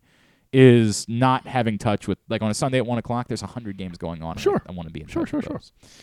All right. Uh, this man was at the game on Sunday as well. He was uh, back with the Ravens, filling in on the radio broadcast uh, alongside Gerry Sandusky. It is always a pleasure for us to welcome back an old friend of ours, someone who is a regular visitor with us. Back when Drew and I were doing radio together somewhere else, he is our buddy, Coach Brian Billick, the former Super Bowl winning coach of the Ravens, and he's with us here on GCR. He's not a former Super Bowl winning coach. He's a Super Bowl winning coach. he's the, all right, never mind. Coach, I'm sorry. It's Glenn and Drew. It's great to chat with you again. Thank you for taking the time for us. Sure thing. How you guys doing? Everything is good. How's uh, like? What's it like now for you being back at this point? You know, do you find yourself like itching and saying, "I wouldn't mind doing more of this"? Oh, it's great fun. Uh, the energy in the in the, the, the, sta- in the stadium, and uh, I uh, I walked over to the game from the hotel in the morning like I used to when I was the head coach, and the fans were there. It was great. It was great fun. Great to be a part of.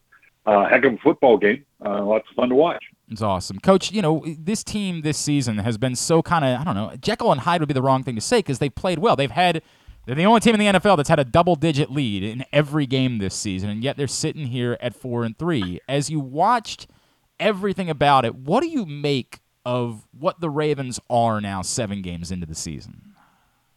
Well, I think like most of the league, and most of the league is kind of hunkered there, one side or the other above 500. There's a few outliers. Obviously, Philly's doing really, really well, and there's some teams that aren't doing well. But um, I think a lot of teams are still figuring it out. And and what the Ravens are was great to see Gus Edwards back. That added a physicality to the running game that I think they're going to be able to utilize going forward. Obviously, to augment what they do with Lamar. Uh, defensively, uh, was you know they, they they're still learning what it is to be under Coach Macdonald's defense. Uh, they they- they're having to manufacture pressures, uh, but they seem to fit up well against the run. Uh, again, Chubb was outstanding. I mean, he's he's the real deal. He, both both he and Edwards ran so physical. It was kind of fun to watch. So I think the Ravens are, are a team that's still progressing and are good enough uh, to be. Clearly, you- you're going to need to win the division uh, because the wild card division, which will take shape here pretty soon, could be a little crowded in a, in a fairly talented AFC. Um, but they're they're in a prime position to do it, and, and they in Cincinnati seem to be the teams to beat in the division. Coach, I, I don't know how much you follow every day what's going on here in terms of the you know the ups and downs with uh, with with John, and uh, maybe you've had this conversation with him. But as someone who you remember how it went, you know, we'd sit there on Mondays and grill you after losses. It was your fault. When the team won, we'd tell you how great the players were. Um, do you, do you sense John in, any way at all is tiring of that volatility that you know I know you experienced. Every coach experiences it. That it's just you know, don't I ever get any credit at all? Coach, you there? Nope. We'll see. What Oh, well, maybe he didn't like the question. finished yeah, him right, off. Yeah, Right, right. so- Way to- thanks a lot. Does he Drew. still live on the Eastern Shore, by the way? I believe so. I don't, I don't remember him moving at any point. I don't think he takes the boat over to the game any longer. That was that was when he was doing the preseason broadcast for those years. He'd just be like, "Yeah, just take the boat over." That's a nice. yeah, That's yeah, a nice. right. That's a nice way to go. It's a sentence I've never uttered in my life. That's a nice way to go. Right, right, right. record. I've I've never been able to say I, I take the boat to the game. The helicopter. Yeah, right. It's never been an option for Glenn Clark. All right, we'll bring back in Coach Billick. Uh, I didn't mean to chase you off, Coach.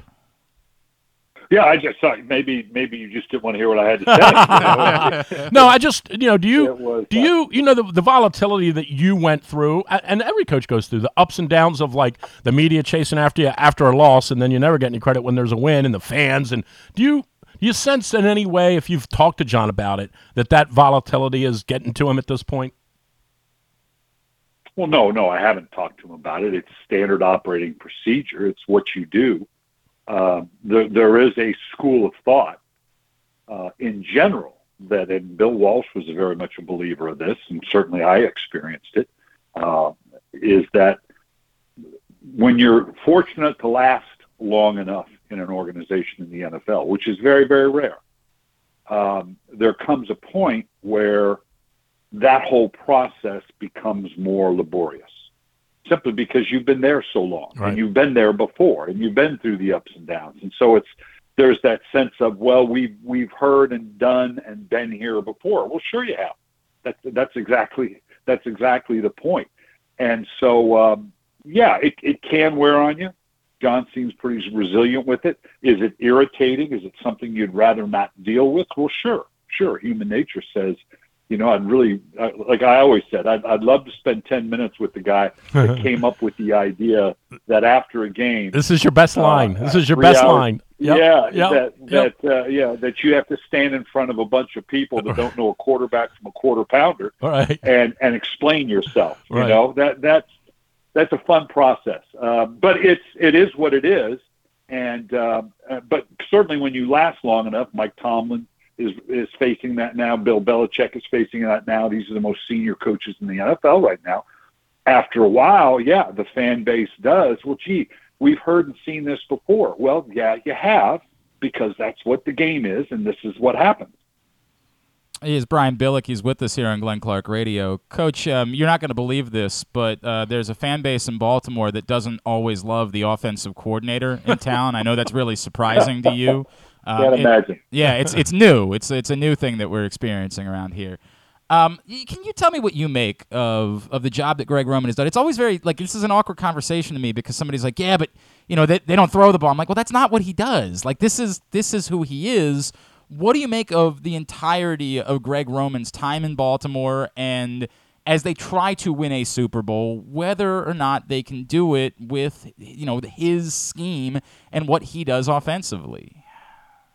I think Greg Roman's been been brilliant in what they've done in wrapping the talents and the structure around a very unique talent in Lamar Jackson. Um, it, it begs the bigger question: Can you win a championship with Lamar Jackson? Uh, that's a legitimate question, uh, but clearly he's he's a unique talent, and there's no reason that you can't. And I think they're doing exactly what they need to do with Lamar. I don't know what different offense you would run uh, because I think they're they're wrapping around him, and that's credit to them.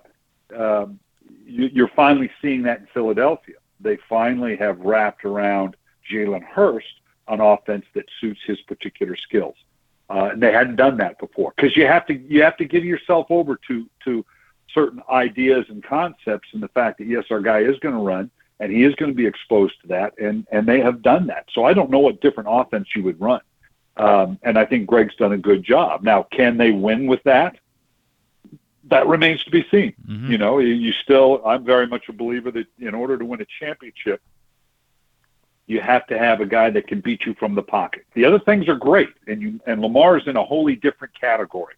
So you have to qualify I have to qualify the statement a little bit, but I'm still because we have a bunch of, of, of guys that can run around this league, and you see it in the college game, and and uh, um, which is interesting because you talk about a different offense. I've obviously immersed in the college game now in terms of what I do for Arizona State, and I've looked at more college film than I ever thought would in a million years. Um, and and what strikes me is it's stunning because everybody's doing the same thing.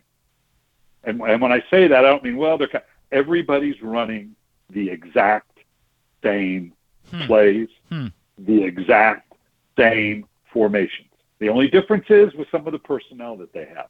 So when you okay, what would you? I don't know what you would do different with Lamar Jackson. Can he win? Can you win a championship with a guy that doesn't have that dynamic presence in the pocket, but is so unique in the other things he does, like nobody else in the league? You know, it remains to be seen. Coach, I can remember. You know, and we'll pull the curtain back here. You know, you and I having a conversation over uh, dinner it was 15 years ago, back in the old days um, and kind of talking about whether or not you would get back into it or not. And I remember you saying, I don't think you're going to be upset that I say this. You, I remember you saying like, I, the only way I would ever do this is again is if I got in the right situation with the right owner.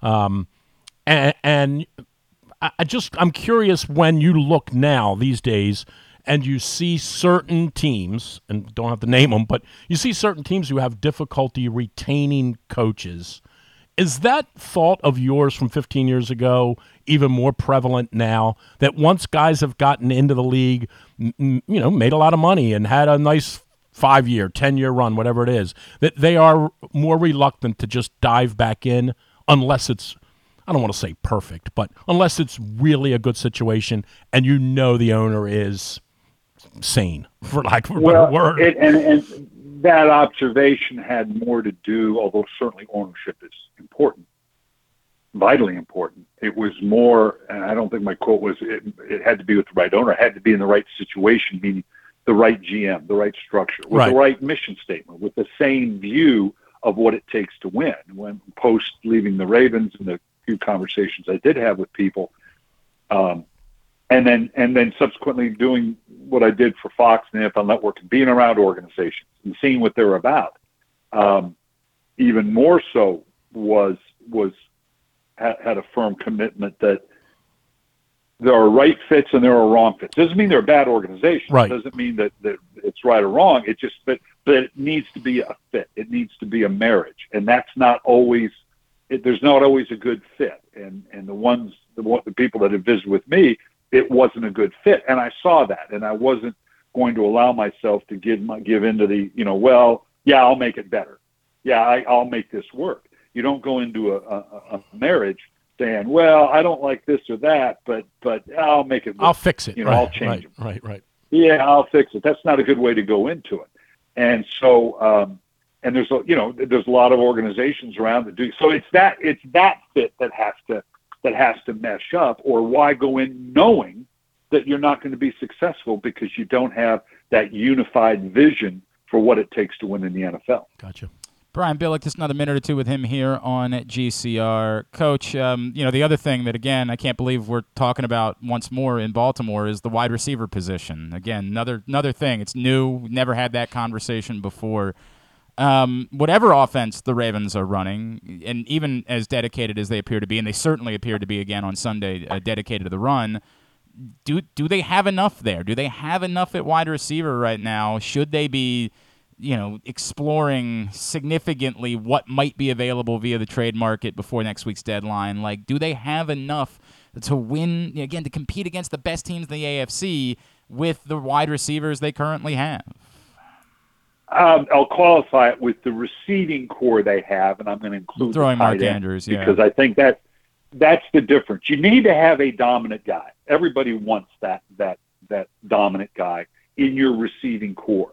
Uh, and a lot of times it is the wide receiver. You're lucky if you've got one that's a wide receiver and a tight end. Well, you've got one in Mark Andrews and an outstanding tight end corps.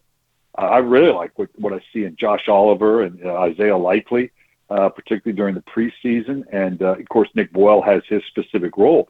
Um, but but with those guys, and then yeah, you have a you have a guy that can can take the top off the defense, in Bateman, You have some guys that work out of the slot uh, with like Duvernay. Uh, so so you've got you know I, I will you um, repeat myself for those that remember, but I always just say I want my receiving corps to look like a good Basketball, basketball team. team. Yep. I don't. I want five. You know, I need a point guard. I need a power forward. I need a big man. Um, I don't want five point guards. Okay. Um, and, but and if you have a superior big man, or you have you know that superior three point shooter at wide receiver, then then then all the better. Uh, but most teams don't. And and so to, to answer the question, do the Ravens have enough? Sure. Could they use a dynamic more of a dynamic presence at receiver? Sure. I don't know that he's out there, trade or otherwise, not right now. You know, in the off season, that's something you can address.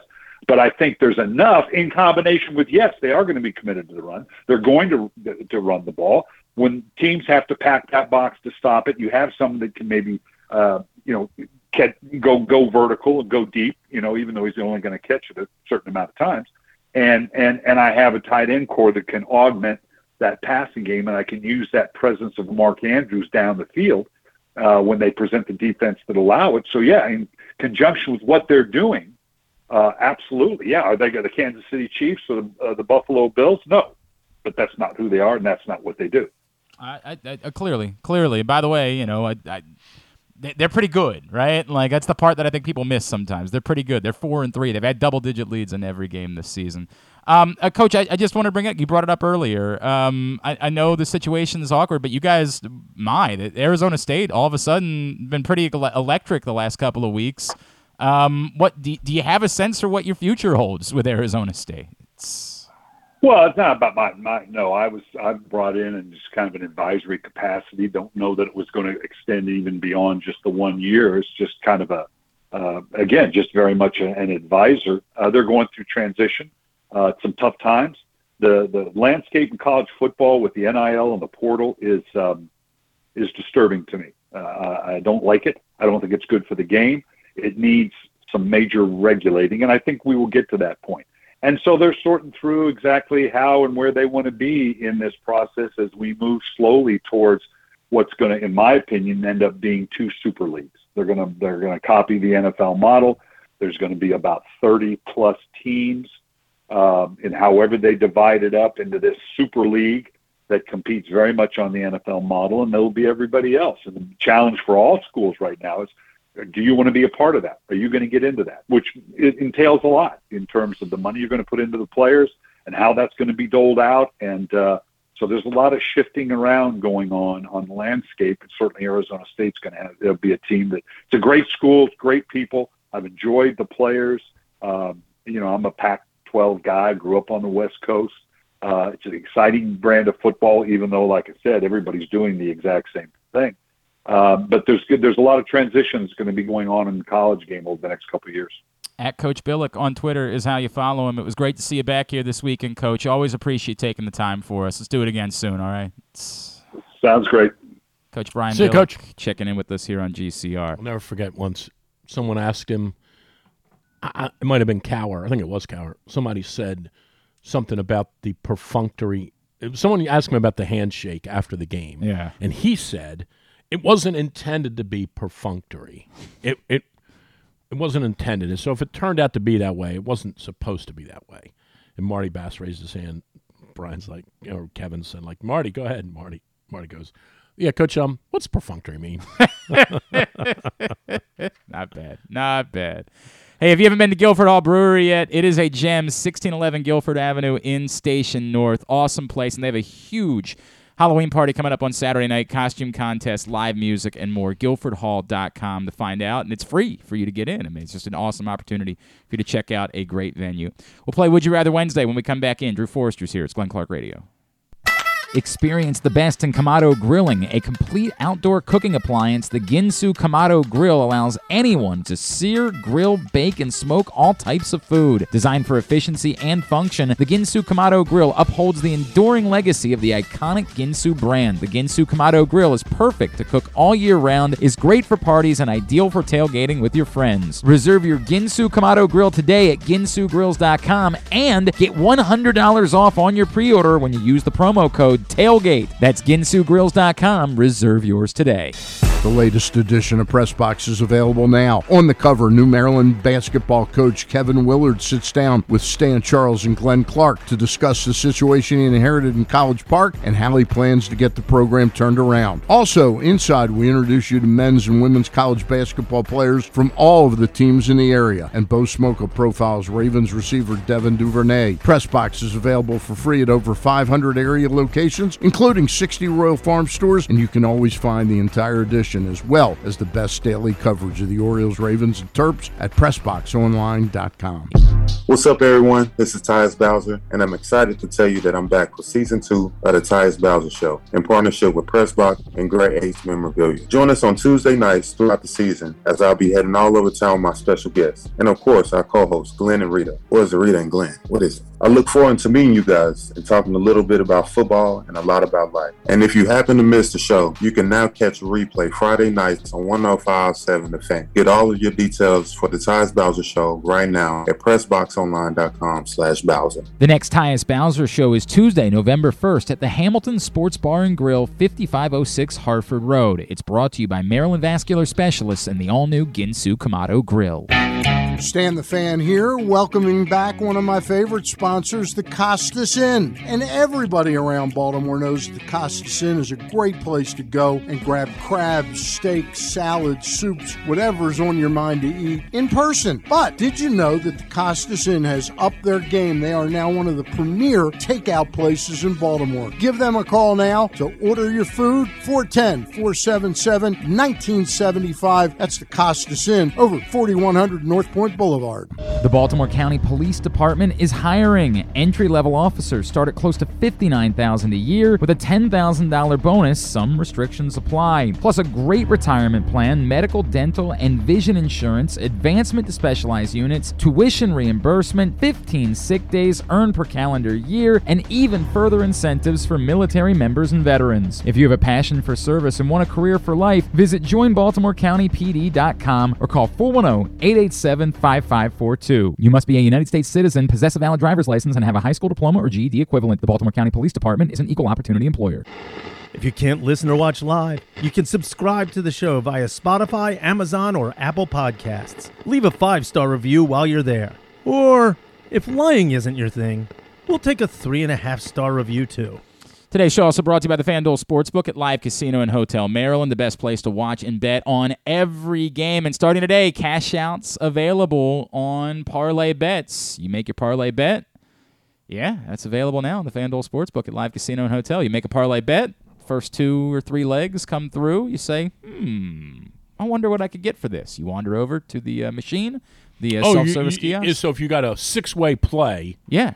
And three hit, Yeah, you can find out how much you would be offered to cash out right then and make Oh. a decision as to whether or not you want to do that. That's Oh. available today Oh. in the FanDuel Sportsbook at Live Casino Oh. and Hotel Maryland. where, yep. where is that located? I'd be in Hanover. It would be right right by Arundel Mills Mall. You need to, you need to go. You need to duck out. Oh. Uh, former Raven AQ Shipley is going to join us in a few minutes. I got to play Would You Rather Wednesday. What's what's your schedule? I don't even know. I, I got to go. All right, we'll play Would You Rather Wednesday. Yeah, yeah, yeah, I will. It's brought to you by Glory Days Grill, of I'm course. getting paid for an hour anyway. I'm not Right, staying much yeah. longer than that. Glory Days Grills Oktoberfest menu still available, and if you didn't hear, six ninety nine apps after nine o'clock every night. Every night, six ninety nine apps. That includes their wings, the smoky thigh wings, all of it. Six ninety nine apps after nine o'clock every night at Glory Days Grill. All right, number one. Would you rather? Uh, there are no personnel changes coming. So would you rather the Ravens remain as fully committed to the run as they appeared to be on Sunday, or they open things up a little bit more like they did the way or a little bit earlier on in the year? Oh, I'll take I'll take the run. Just just go for it. That's Yeah, who you yeah, are. Keep running. Keep run, running. run, run, Mhm. run, run, Let's run, keep run, running. run, run, run. Uh, number two, are you familiar? Did you uh, like? Did you watch any of the Fyre Fest documentaries a couple years ago? I don't think I did. You- Are you familiar with the concept of the Fyre Festival? Uh uh You know who Billy McFarland is? You know any of this? I don't. Well, you really? What are you Pass. going to talk about on the radio for two and a half hours? Golf. You got some. You got some Bear Bryant stories Golf, golf, prepared. Golf and Bear Bryant. What about uh, any old Baltimore Stallions? I got. All, Do you all- have any you know of what I got? I got. All, I got two and a half hours of Kenny Cooper stories. Uh, you know what? That will get you through. You don't remember the festival that was supposed to happen that everybody traveled to this exotic island for. Like Blink 182 was supposed to be Okay. there, and it was a sham. Like they got there and there was no festival. There's a huge story. No, I did not hear that. All right, then never mind. Okay. We'll skip past number two. But I did try to go see David Sanborn and Michael Brecker one night in D.C. How'd that go? and neither one of those guys showed up. And it was at the old Kilimanjaro, and everybody was They there. didn't bother to tell you ahead of time. no, no, no. It was the same thing. We're gonna have David Sanborn and Michael Brecker, and everyone. that- Yes, but but like- you weren't stuck on a on an island in the middle. No, but I was the, at the Kilimanjaro in D.C. Well, at nine thirty on a Friday around- night, waiting to go see David. Sanborn and Michael Brecker, and neither one of them showed up. There, there were no planes for people to get back. Well, okay. Oh, okay. There were no they, people were literally. So this was, is like the Jim is- Jones there thing in, uh, one th- tiny Jonestown. Yes, Yeah, right. There was one tiny airport on the island. You're here for another reason. It had run one runway and no planes, and they literally locked these people in the airport. Oh my god, It was a nightmare. Okay. it was a nightmare. But well, the answer is no. right. Well, so that, the- the guy that was responsible for that went to jail for a few years. I guess. but he's out now. He got out this week, Okay. and he's teasing doing it again. No, he's not. Yes, he is. He is teasing. No, he isn't. He learned his lessons, and he's going to do it. So the question I had, and Uh. again, you you have to. The question is, would you rather work for seventy thousand dollars as Billy McFarland's assistant on his new Fyre Festival project, or you can get a seventy-five thousand dollar a year job cleaning the bathrooms at the various Taco Bell locations? Now, what you don't know is there was a legendary scene in the first Fyre Festival when they were still trying to pull off the festival, where the man who was working as Billy McFarland's assistant was a gay man, and they needed to get water for the festival, and they hadn't paid for the water for the festival, and Billy McFarland suggested to the the gay gentleman that was working for him that he go offer his services in exchange for getting the water Not for, for, the seventy. festival. Not for seventy thousand. I just saying. I mean, like I don't know if that's going to happen to you not- when you work for- as, but you not- don't know. not it for just 70. it happened in the past. Not for seventy grand. You're gonna go clean the Taco Bell. Yeah, yeah, after. Number three. Would you rather bet a thousand dollars? Yeah. Yes. Settle down. A thousand dollars on Tom Brady and the Buccaneers figuring it out and hitting their win total over, which is currently set at nine and a half, or bet twelve fifty on Aaron Rodgers and the Packers figuring it out and hitting their win total over of eight and a half. So just one total is nine and a half for the Buccaneers, the other is eight and a half for the Packers, but you got to bet more on the Packers than you would on the Buccaneers. I, I loosely know Tampa's schedule because I wrote about it this morning in Enter's Morning Dish, um, and it didn't look all that imposed. They're imposing. in the worst division. It didn't look all that That's imposing. that's the the problem with the betting their playoff odds is they're still they're three and four and they're in first place. right. Packers have um, off this week. Oh no, sorry, no, they play the Bills this week. That's a loss. Yeah. Lions away, the coin flip. Cowboys in Green Bay, coin flip. Boy, if it's if, if the Lions away is a coin flip, then you know they're not getting to the number. Titans- They- stop. Titans. The Lions are the worst team in football. Titans and Green if that's a coin flip, you're not getting anywhere close to the number. It's a coin flip for sure. Titans and Green Bay, coin flip. Packers at Eagles, definitely coin flip. Packers at Bears, coin flip. Ram, never mind. I don't know what You're betting say. the Buccaneers, is what I'm you're thinking saying. I'm betting the you're Buccaneers. betting the Buccaneers. is what you're doing. Packers QB Aaron Rodgers says, "quote Guys who are making too many mistakes shouldn't be playing." Well, okay, you know, he might have a point. think it's a great Might idea. Have a point. Uh, and then my, I have a bonus one for this week, but it's you're not going to be able to participate because it's too personal for you. But my bonus, would you rather this week? Uh, after CBS announced that uh, this will be Jim Nantz's final, Right. final four, And Ian Eagles, Ian uh, Eagle will take over. and he'll do great. Would you rather, moving forward, the voice of the primary CBS game each week and the Super Bowl be Nantz Eagle or Kevin Harlan?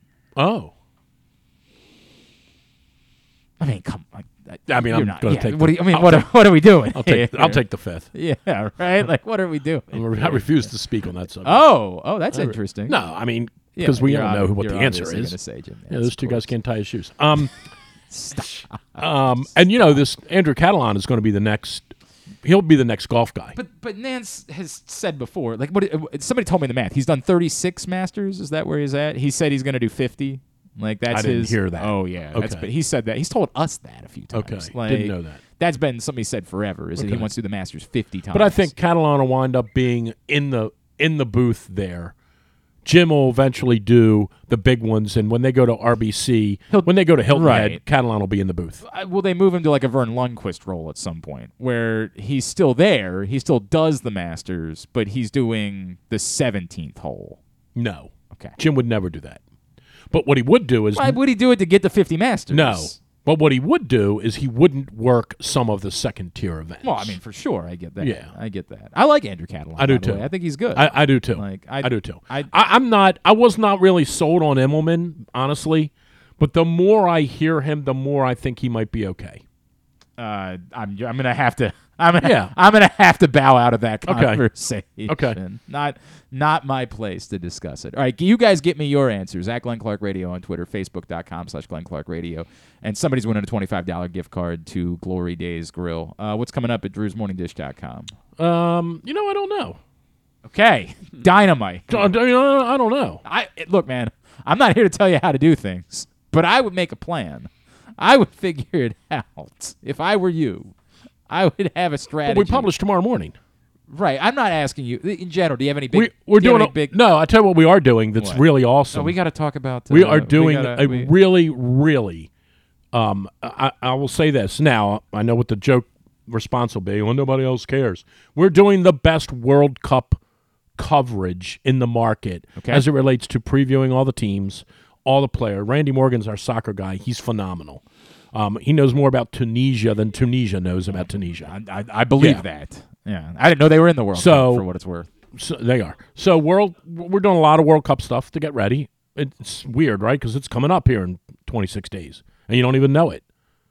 Well, So- it's football season. I mean, like that's, this is football. eh, the They call it football. I understand. All right. Drew'sMorningDish.com at It's a Hooded Four Iron on Twitter is how you follow him. And uh, next Sunday, not this coming Sunday, next Sunday, uh, Hmm. five to seven thirty, he'll be on 105.7 The Fan doing God knows what. No, no clue. It's going to be entertaining.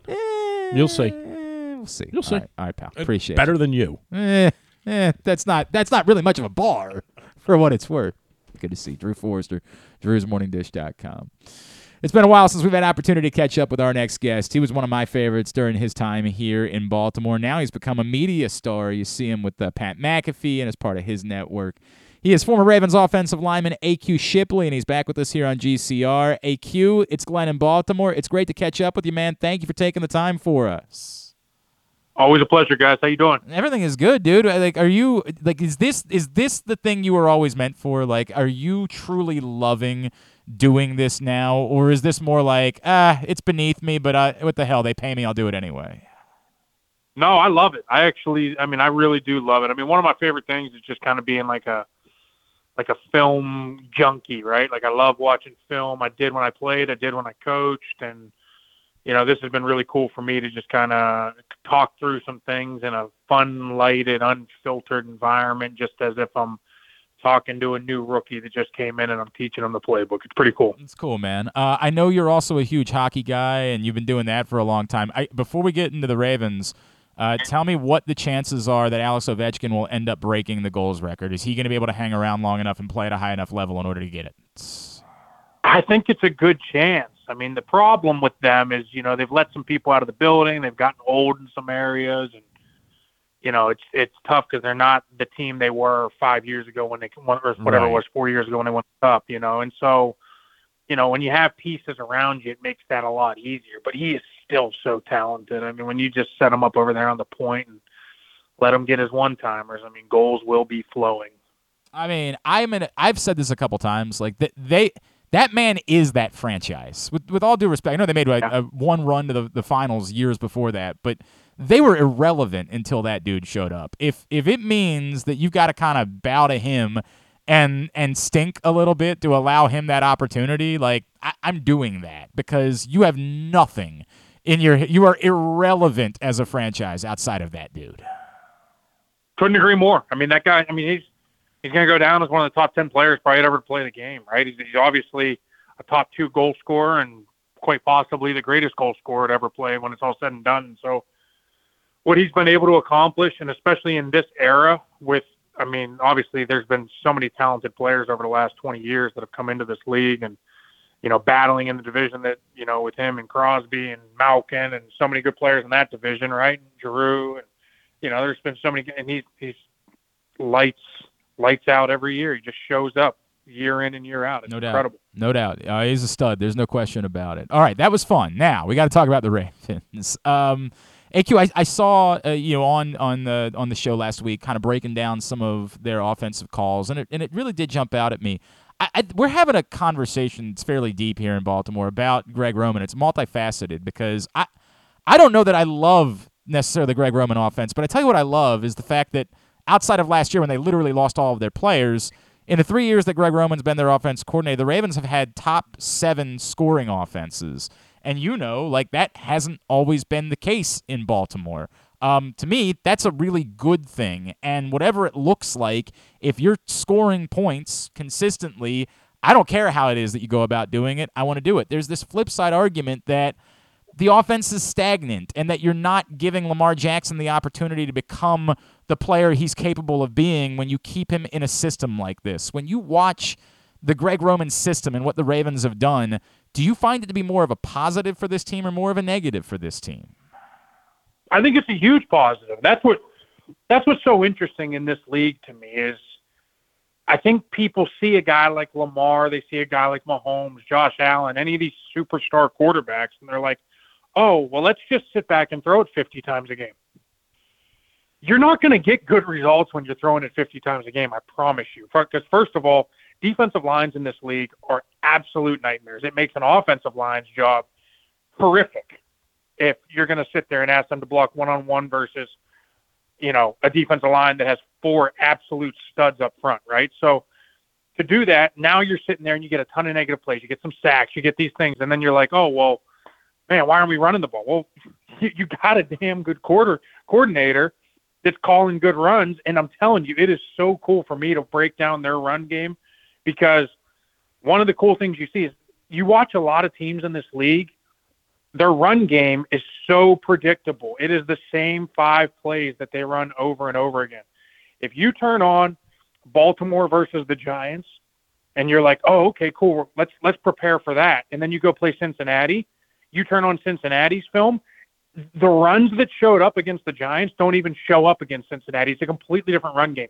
He's a master game planner in the run game, which will only help the passing game. Just be patient with it. I promise. It, he's very good at what he does is AQ Shipley. He's with us here on GCR. A- AQ, it's interesting because it felt like early on in the season they were kind of getting away from it a little bit, and I don't know if that was a you know a personnel thing when they didn't have J.K. Dobbins back yet, and certainly they didn't get Gus Edwards back until this week. But it felt like they were almost trying to open things up a little bit more. Is it your belief that what we saw on Sunday against the Browns, where they really seemed to be dedicated and saying, "No, this is what we do. This is what's in our D- our DNA," that that's their best path towards trying to compete and win a Super Bowl against the likes of the Bills and the Chiefs in the AFC? I think it's the only way. I mean, honestly, I think like you, you know, you sit there and uh, even talking to any of these great quarterbacks, they don't want to sit back there and throw it 40 times a game. They don't. They know the run game opens everything up. He's so creative with the run game and with their ability to use Ricard in so many different facets. He's he's such a X factor in that offense and so cool with what they're able to do. Then you also have Lamar's ability to to incorporate in the run game, which you know nine times out of ten the Chiefs aren't doing. Sure, Josh Allen can do it a little bit, but they're trying to probably limit that as well. But mm-hmm. there's so many different possibilities they can do, and then that's only going to open things up for the play action game to Andrews, to the receivers, to everything else. I'm telling you, the run game is everything in this league, and the teams that can sustain it, not only does it help your offense, it also helps your defense because it keeps Mahomes off the field. You control the clock more. It keeps Josh Allen off the field because you're controlling the clock, you're controlling the game. I mean, there's, I'm telling you, the teams that are going to make it in the end are the teams that can control it, run it, and then you know have their pass game and throw for 270 to 300 and feel good about a pretty balanced attack. AQ, is there is there any awkwardness to this given Lamar's situation, right? That like you know, he, he clearly wants to be able to prove himself. He clearly wants to to earn the the biggest contract ever given to a quarterback. He wants fully guaranteed. That do you do you feel like there's any level of awkwardness to him saying, yeah, but like you know, I know this is what we do, but I kind of want to open it up and I want to throw it more because I want to get paid more than Deshaun Watson got paid he's going to get paid regardless. I think everybody, I mean, he's an MVP caliber quarterback. He's won an MVP. Everybody knows what my man can do. He is electric on the football field. The biggest thing that has to happen now is, you know, if he just lets his play take care of itself and they start closing games out in the fourth. I mean, listen, at the end of the day, like they damn near had the lead and a big lead in the in They- the third and fourth quarter. They, have almost every game had double season, digit right? leads. They've had double digit leads in all seven games they played this season. There you go. So that's what I mean. So they just got to figure out how to close it out. And the crazy thing is, is with that run game, they should just lean on that in the fourth quarter. Like there's no reason to sit there and roll out and fumble it against the Giants late in the fourth. Just keep hammering a run game, and, and you got a great defense. Let them. You got a double digit lead. Just rely on what you do, and then put your defense on the field to close it out. It's a, it's it's pretty simple philosophy, and nobody's even talking about Greg Roman or this team if they close out double digit leads in the fourth quarter every game, obviously, There's- right? Like you there's just no doubt. figure out how to close that. No question about it. Yeah, I, I'm I'm in utter agreement. The other part that's insane about the conversation to me, and I, again, I'm not AQ. When we have this conversation, I'm I'm not maybe as like gung ho. I, I I I like the fact that Greg Roman has been the best offensive coordinator and has put together the best offensive years that we've seen in Baltimore. Um, but what's crazy to me is when someone suggests that, that you fire any coordinator in the middle of a season. And I get it in 2012, the Ravens did it late in the year and it worked. They won a Super Bowl when they moved on from Cam Cameron. But like firing a coordinator to me is a nuts concept for a good football team. Like for a team that, as I just mentioned, is the, the sixth best scoring offense in the NFL right now, to fire a coordinator eh, to do what? Like this is what you do when you're desperate. This is what you do when things aren't working, when it's bad, because it's very difficult to make that transition. Can you speak to just how kind of insane that scenario would be for a good team that's that's succeeding to fire a coordinator and create unnecessary upheaval within a in an organization. Yeah, in my opinion, it'd be absolutely ludicrous. I mean, it's it is so hard to get great coordinators in this league, and especially ones with ingenuity, creativity, all the things that you're looking for.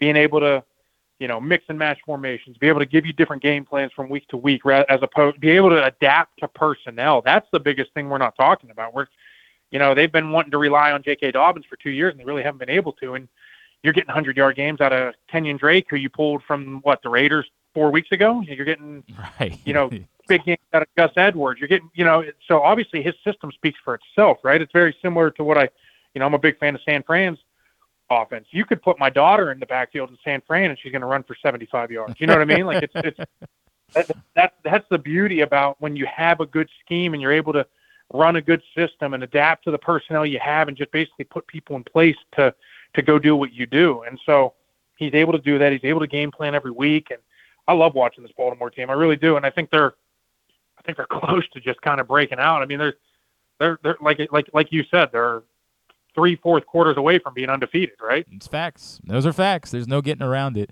Um, AQ, obviously, you were just in Tampa the last couple years. The Ravens are headed down there tomorrow night to play the Buccaneers, and I'm in a weird place where you know I've, I've talked to a couple guys in Tampa this week are like, "Dude, it's bad. Like, it, I, I, I don't think it's getting fixed." Whereas I'm still the guy that says, "Yeah, that's Tom Brady." Um, I've I've watched this for way too long for me to just believe that it's over or that he can't wake up tomorrow morning and be Tom Brady again. Um, what do you make of, of what you've seen this season and how south it's gone? I know that there's like personal stuff going on clearly with Tom specifically, but like, should we assume that the Ravens are going down there and getting the Buccaneers at the right time tomorrow night, or would you almost be worried like, no, they're licking their lips, they're waiting for a chance to prove that you know that's still Tom Brady, they're still the Buccaneers. You know, I think in their minds, that's that's exactly what they're thinking. They'd be foolish not to think that. I think so many people have, for what ten years now, said Tom's done, and you know when they're when he's sitting with at four and three or whatever, four and two, it's like oh he's not the same player, and then he goes out and wins a Super Bowl, right? So it's hard to question him or Bill Belichick at this point. I think so many people still do the same thing with Bill, and it's he continuously with teams that you don't think are great still goes out to find ways to win, right? And so I think very much the same with Tom and that team. They still have a ton of talent. They just have to put it together. I mean, like, you know, that 90% of my job right now is sitting there watching film of everybody every week, and I sit there and I watch, and the, the, the execution is just not there. I mean, they have the players on paper. That's still a very talented team. For whatever reason, missed assignments, penalties, mental errors, what you know, whatever it may be, is just showing up far too much, and you'd have to expect that will get corrected. Will it? Who knows? I mean, as we've spoke, I mean, everybody knows there's a lot going on in his personal life. He's the leader of the group, and you know, when he's got a, as, as he said early in the year, he's got a lot of shit going on for a 45 year old. So right. where does that where does that fit in? You know, in terms of you know, how much he's able to really truly dial in and be the leader of that group. Is he relying on other guys? I don't know. I just do know when I turn on that film, it's a shell of what I've watched the last two years, being down there two years ago as a player and last year as a coach. Wow. Is there is there an obvious answer to the question of like if the Ravens go down tomorrow night and they do exactly what we saw them do against Cleveland, run the ball, try to like are are do they match up well with this Buccaneers team right now? So, like you know, uh, again on paper, it's as good of a front seven as you as you could want, right? Like Vita Vea is probably the best nose guard in football. Will Gholston, really good D lineman. They're missing Akiem Hicks, which obviously hurts them a little bit. They got two of the best linebackers in football, but Carolina ran for 150 on them. So it's it's just not adding up right now. It's not making sense. I don't I can't make sense of it when I turn on the film. I'm just like, wait, they just ran as simple of a scheme as I just watched Carolina run, and D'Onta Foreman doesn't get touched for 60 yards. Like, what is happening right now? So, you know, it's just whether or not those guys fix the errors, correct it, and it's always tough on a short week. So, Baltimore's got to be feeling really good about going down there and getting a win against uh, what we thought was going to be one of the better teams in the NFC this year. All right, you spent one year in Baltimore. What do you remember most about your time here? You know, honestly, I, I had a blast that year. You know, it was uh, I get traded there, and you know I'm competing for the center job. They end up going in a different direction, and then, in my opinion, you know, moving over to guards probably extended my career. Huh. And I can't thank them enough, probably for so many different reasons. Because I think until I played guard for Baltimore, so many teams saw me as a six-one center that can't play guard, and then I went there and played guard in a really good division against a lot of really good players that year and held my own. And so then, you know, obviously I, I, I go on to start a lot of games in different places. But had I not, teams could still view me as a backup swing, which with positional flexibility, being able to play all three. So it was a huge year for me being able to play guard for them and um, got to sit there and learn from one of the best in Marshal Yanda and pick his brain all year long about playing guard and watch a lot of really good football players, um, learn how to be professionals early in my career that I was able to take a lot of that good stuff into later years in my career. It's awesome, man. That's awesome. We, uh, you you were a great dude with us and willing to come out and do events, and uh, man, we loved having you around here. Um, I, I know obviously in the trenches, the Pat McAfee show. What else can I plug for you, AQ Shipley? So I get I'm I'm doing you know one of my own little projects out here. Uh, former quarterback in the NFL, Drew Stanton, was a backup to Carson Palmer all the years out in Arizona when I was out here. We're doing uh, another podcast called The Bobbled Exchange, um, kind of as a lighthearted play on not quite a fumbled snap, but just lighthearted talk between center and quarterback. And Okay. hitting on all the week's events. So we do that as well. But yeah, the the big the big project right now is in the trenches with Pat McAfee, and it has been a lot of fun. If you want to see some really cool runs every week, I do I do a little segment breaking it down and having fun with the boys and a in a man cave type of setting, Yeah. which is awesome. Not a bad crew to be hanging out with, obviously. Not. It seems like it, it probably doesn't suck uh, to be hanging out with those guys. Uh, at AQ No, it's a lot of Ship- yeah, at AQ Shipley on Twitter and Instagram is how you follow him, dude. Love doing this. Let's do it again down the road, man. Appreciate you taking the time for us.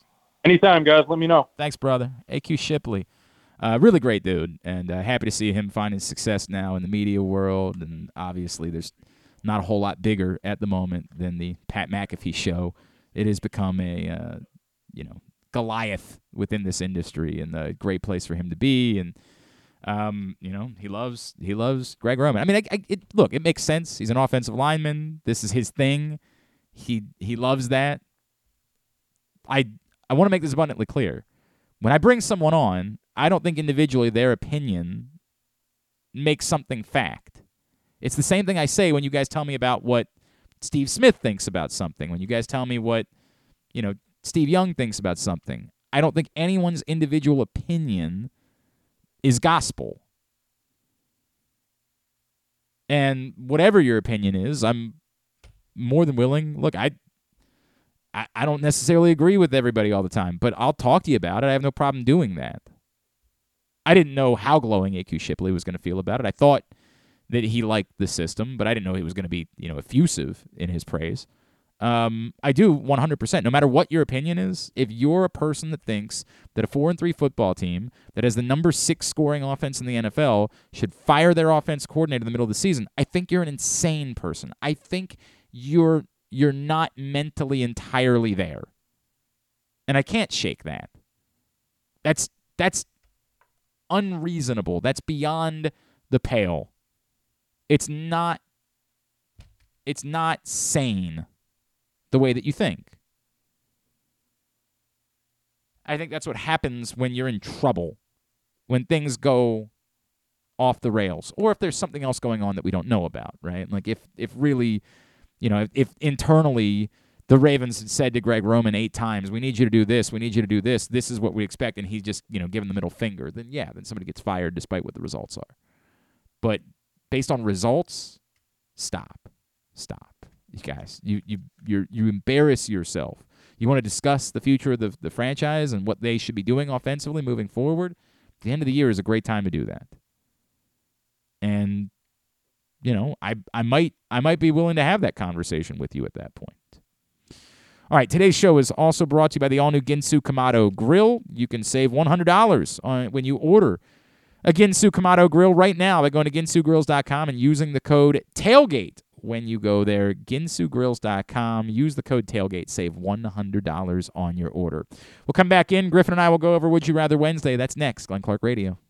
The Baltimore County Police Department is hiring. Entry-level officers start at close to 59,000 a year with a $10,000 bonus. Some restrictions apply. Plus a great retirement plan, medical, dental, and vision insurance, advancement to specialized units, tuition reimbursement, 15 sick days earned per calendar year, and even further incentives for military members and veterans. If you have a passion for service and want a career for life, visit joinbaltimorecountypd.com or call 410-887-5542. You must be a United States citizen, possess a valid driver's license, and have a high school diploma or GED equivalent. The Baltimore County Police Department is an equal opportunity employer. Come experience Maryland's number one sportsbook this NFL season at the FanDuel Sportsbook at Live Casino and Hotel, the ultimate place for any sports enthusiast. Take advantage of our 24 7 kiosks, massive video screens, and watch all the action from the best seat in the house. With more money paid out than anyone around, make every moment more at the new FanDuel Sportsbook at Live Casino and Hotel in Hanover, Maryland. Please play responsibly. Gambling problem? Please call 1 800 Gambler or visit mdgamblinghelp.org. Glory Days Grill's Oktoberfest menu is now running. It's one of their most popular seasonal menus all year. It features the chicken schnitzel, the Oktoberfest brewer's platter, the brewer's sausage sandwich, the Bavarian burger with a pretzel bun, the cheddar ale soup, the slam dunk pretzels, and the apple cobbler. All of these meals pair well with Oktoberfest beers and Angry Orchard on draft. Dine in or order online at glorydaysgrill.com and pick up your favorites to take home. Glory Days Grill, great food, good sports. That first sip. That first bite. Mmm. Start your day off right with a delicious breakfast at Royal Farms. Choose from a fantastic selection of fresh Royal Farms breakfast sandwiches and top it off with a rich hot cup of the freshest coffee in the world. At Royal Farms, breakfast is available day and night. It's the freshest breakfast in the world. Real fresh, real fast. Royal Farms. Have you been to Guilford Hall Brewery? Located in Baltimore's Station North neighborhood, Guilford Hall Brewery breaks the craft brew mold with their great handcrafted microbrews and amazing Bavarian style food selections. Join Guilford Hall seven days a week for Orioles, Ravens, and all of your favorite college games. Make plans now to watch the big games, play trivia, or bring your dog for Yappy Hour. They even have free valet service on Friday and Saturday nights. Go to guilfordhall.com for a complete schedule of events, beer listings, and food and drink specials. We'll see you at Guilford Hall Brewery. Whether your focus is luxury and comfort, convenience and technologically advanced connectivity, or sporty performance and aggressive styling, we've got the perfect Highlander for you. Check out buyatoyota.com for deals on new Highlanders from your local Toyota dealer today. Tune in to Simply the Bets every Tuesday and weekend at Bookies every other Thursday at 11:40 a.m. And if you really have nothing better to do, keep listening to this show too. All right, back in here on GCR. It's time for us to go over our answers for Would You Rather Wednesday. If you have not picked up the new print issue of Press Box yet, I would encourage you to do that right now. Kevin Willard's on the cover. He's the new basketball coach at the University of Maryland, of course. Stan the fan and I sat down with him for a lengthy conversation about uh, the situation that he inherits as he heads into season number one at Maryland. Really great chat. You can find that. Plus, we introduce you to college basketball players from every program, uh, men's and women's, uh, in the area. Again, all available inside the new print issue of Press Box, available for free at your neighborhood Royal Farms and the hundreds of locations around town where you find Press Box. Would You Rather Wednesday, as always, is brought to you by Glory Days Grill. Griffin, would you rather Ravens remain as committed to the run as they were on Sunday the rest of the year, or open it back up the way they were earlier in the season? For those of you that are trying to tweet, well, they should change it week by week. No. I, this is not. You're, you're answering a question I'm not asking. We're playing Would You Rather. I don't need you to tell me how smart you are. Would you rather is one or the other. I, I, and, as, and as always, where's where's Carson? Where's young Carson? You're very pretty. You're very. Uh, do me a favor. Get in touch with Carson Weekly. See if he can come on. And I want you to call have in him, for have him record okay an audio drop. All right, on his phone, however he does it, of him saying, "You guys are very pretty." And when we get to these situations, I'll just play it. I want you to have it available like you did the Taco Bell bong uh, when you were doing your Yeah, Taco yeah. Bell thing. I want you to have it available when I say you guys need to hear that you're pretty, and then you can hit it, and Carson can Carson Weekly can tell everyone they're very pretty. Can you please take responsibility? Yeah, for yeah, that? yeah. Right, well, uh, if he asked to like be paid for this, it's recording the three words. well, I mean, yeah, but if we're gonna be using it Stop daily, it. I don't know if we're gonna use it. No, he's Carson Weekly. it seems like we need to use it a no, lot. No, no, no, no. We- Carson Weekly, You're right. Okay. not daily. That's a different guy. Carson Weekly is who we have. All right. you deal with that. Do not offer him. Just say Carson. I, I think he'd get a kick out of it. Oh yeah. All right. I know. I know. So reach out. Just say. I because what we're gonna do if he says no is we're gonna record somebody else saying hi I'm Carson Weekly and you're very pretty despite the fact they're not Carson Weekly we're just gonna we're just gonna steal it right that's the way it's gonna go so just see if he'd be willing to do that for us I All like right. Carson he's a good kid um, would you rather? Um, well, so after you know talking to AQ AQ Shipley, Yeah, uh, really sells- It seems, really sells it seems quite obvious what the answer yeah. is. Um, before we talked to him, I was kind of thinking, you know, the passing just because it was more fun. You know, seeing the by the, way, Ravens. by the way Marshal Yanda has one L in his name Did I it's a name it's a name we should know how to spell around here I'm not I it's fine life will go on just Darn it. We need to know how to spell Marshal Yanda. There's some names that we should just know how to spell.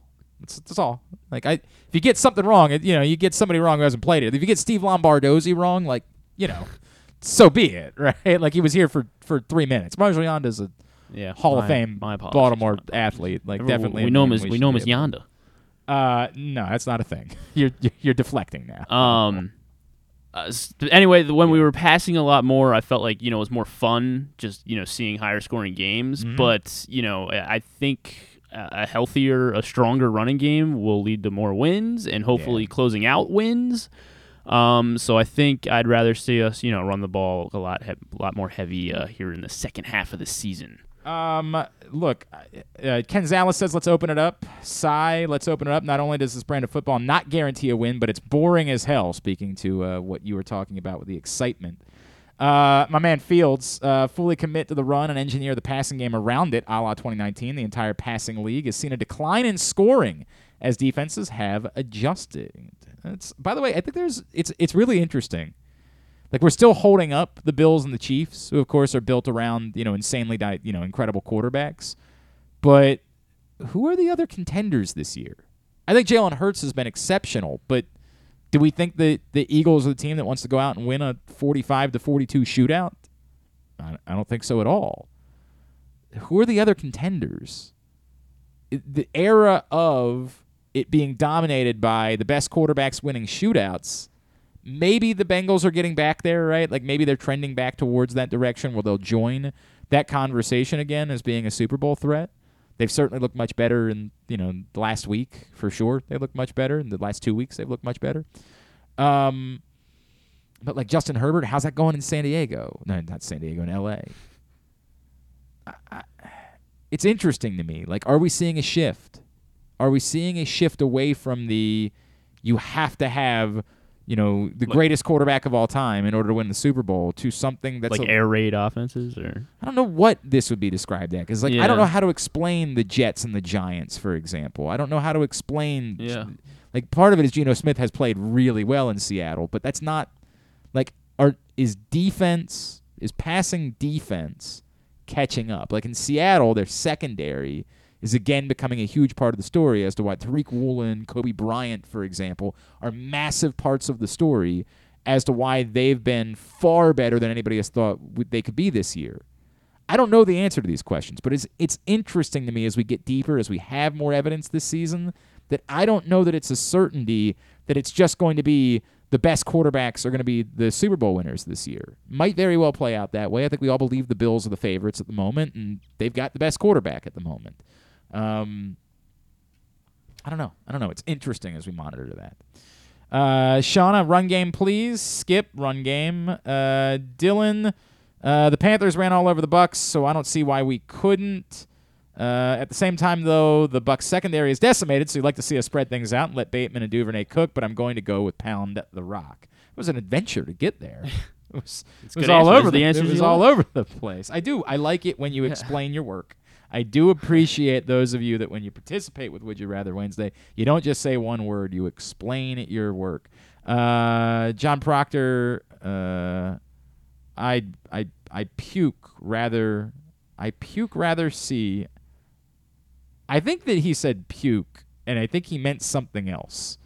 I think Proctor meant to say I would rather see. I think he's probably doing a, a talk to text.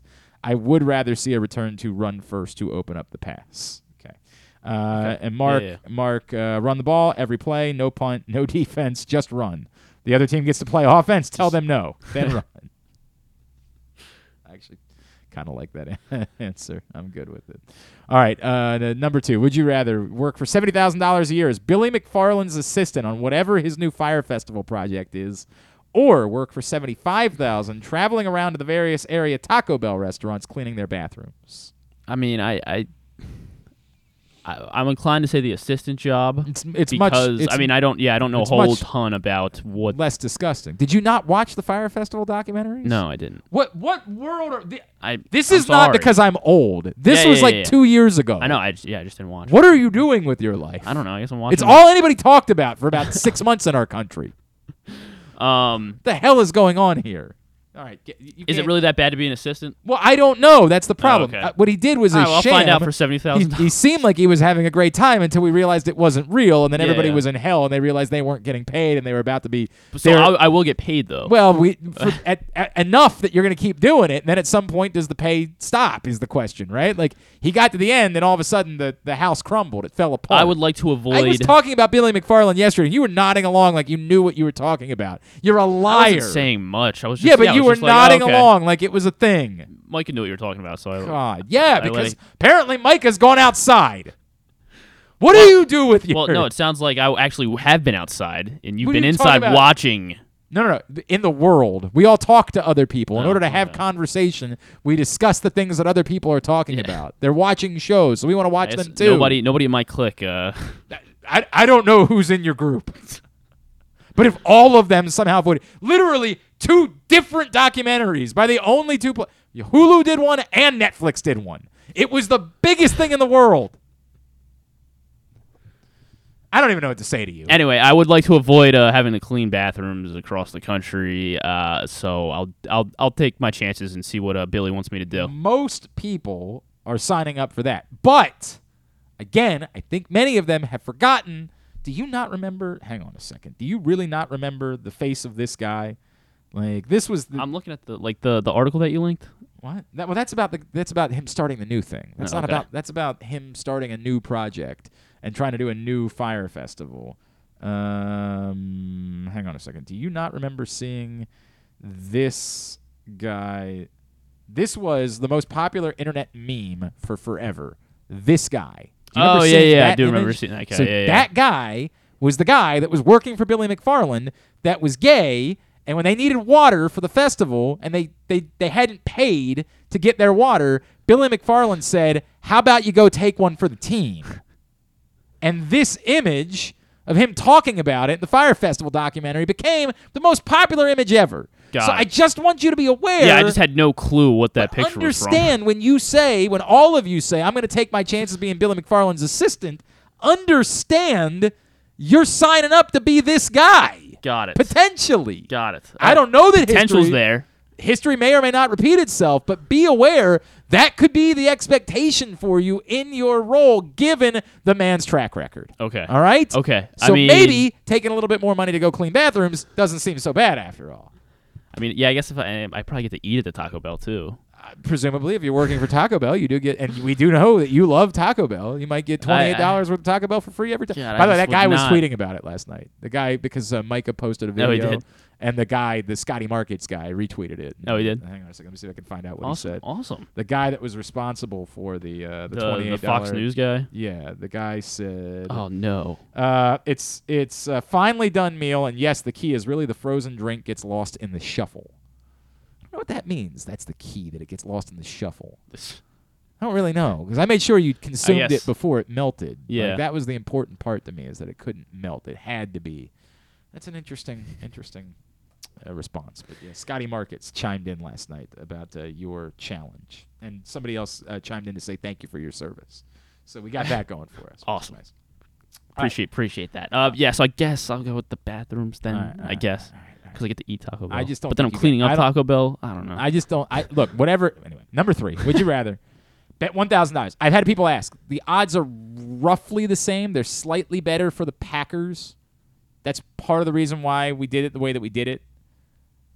Would you rather bet thousand dollars on Tom Brady and the Buccaneers figuring it out and hitting their win total over of nine and a half, or bet twelve fifty on Aaron Rodgers and the Packers figuring it out and hitting their win total over of eight and a half? Um, I think I want to go with the Buck. What are the the Packers? Are what two and? They're not two and five, are they? Uh, no, they're both three and four. Or they're both three and four. Okay. Um, but I, I mean, I still feel like the NFC South is probably easier. That's what most people are falling back. on. yeah, and I mean the Bear, who knows if the Bears are good now? I mean, even though the Packers, I guess, typically own the Bears, but I think the NFC South is is is an easier division, and it's Tom Brady, But and he still has Mike I- Evans and I Chris Godwin. I purposely didn't make it making the playoffs because obviously Yeah. the path to the playoffs is much easier for the Buccaneers than it is for the Packers. But I specifically made it win totals. They still have to get to ten. Yeah. They have to get to ten Yeah. wins. I'll still take. Yeah, I'd st- They I'll gotta still take the. understand. Bucks. They got to win seven. Right now they're three and four. All right. There's ten games left. They have to win seven of ten games. seven of nine because they're losing tomorrow. Right. Well, I And mean, then- you know, if, if you think that, then yes, they'd have to Uh, win let me pull seven of their, nine. Can I, can I You pull up their gotta- schedule, or is this a? I gotta make a Uh, decision right now. Uh, I mean, we don't. It's twelve oh seven. We Yeah. gotta take another break, so keep that in mind. Okay. Um, I mean, like, I'll like- still go with the Buc- just because I don't. I mean, I guess it's technically not, and it's less money I'm betting, so I'll take. That's why I'll I'll I'll stick with the Bucks because I don't want to go against Uh, Tom uh, Brady. here's the and- schedule. So there's this right tomorrow night, which you think is a loss. They have the Rams at home. That's- after that, That's got to be a get right game. Got to be. they have the Seahawks in. I want to say that game is in Germany. I want to say it's it's not in America. I know that much. Oh, okay. They have the Seahawks in Europe. Then they're at the Browns. I believe That's before that's- Watson. Yeah. Oh, is it before Watson? Do the Browns have their bye before they? All right, the Browns. I don't yeah. know when the Yeah, so it's like week twelve or well, thirteen. It's week it's thirteen. November 27th. I would think the Mm. Browns would have had their bye and would have played. I think that might be the game where he's supposed to come back. I think that might be week 12. Yeah. So Okay. that Well, could we'll be see. the Browns team at at Deshaun Watson potentially. Then they're home for the Saints. Then they're at the 49ers. Then they're home for the Bengals. They're at the Cardinals. Then they're the last two. They're home for the Panthers and at the Falcons. That's tough. Yeah. I mean, Yeah. Packers Yeah. have Packers have right, Lions this week. Make a decision I'll quickly. go. I'm gonna stick with the Bucks. I'm gonna stick Still with the Bucks. more Bucks than Packers, but I think that's only because people are thinking about the division. I don't think people are thinking about the difficulty of actually getting to 10 wins. That is a significant number. I obviously don't like either of them, and I don't want to make either bet, but it is Would You Rather Wednesday. I'll go with the Packers simply because it's a smaller number. That's the only reason I'll make that decision. They still get to play the Bears and the Lions. Like the, they- should be able to win those games. There's only one good team in that division. And they've already played them once. And number four, the bonus. Would you rather, with CBS announcing that Ian Eagle will take over Final Four responsibilities, would you rather be Ian, Jim Nantz, or Kevin Harlan that be their lead NFL announcer and call the Super Bowl? Um, that's ah, man. It's. T- I, I mean, I think you have to pick Harlan.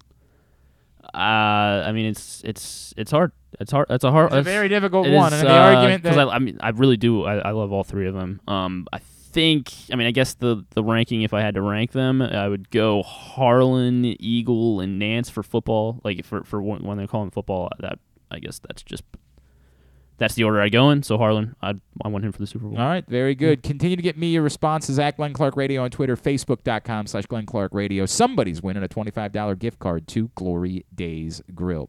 We'll come back in for Tidbit and Tuba to wrap it up. It's Glenn Clark Radio. Have you been to Guilford Hall Brewery? Located in Baltimore's Station North neighborhood, Guilford Hall Brewery breaks the craft brew mold with their great handcrafted microbrews and amazing Bavarian style food selections. Join Guilford Hall seven days a week for Orioles, Ravens, and all of your favorite college games. Make plans now to watch the big games, play trivia, or bring your dog for Yappy Hour. They even have free valet service on Friday and Saturday nights. Go to guilfordhall.com for a complete schedule of events, beer listings, and food and drink specials. We'll see you at Guilford Hall Brewery. That first sip. That first bite. Mmm. Start your day off right with a delicious breakfast at Royal Farms. Choose from a fantastic selection of fresh Royal Farms breakfast sandwiches and top it off with a rich hot cup of the freshest coffee in the world. At Royal Farms, breakfast is available day and night. It's the freshest breakfast in the world. Real fresh, real fast. Royal Farms.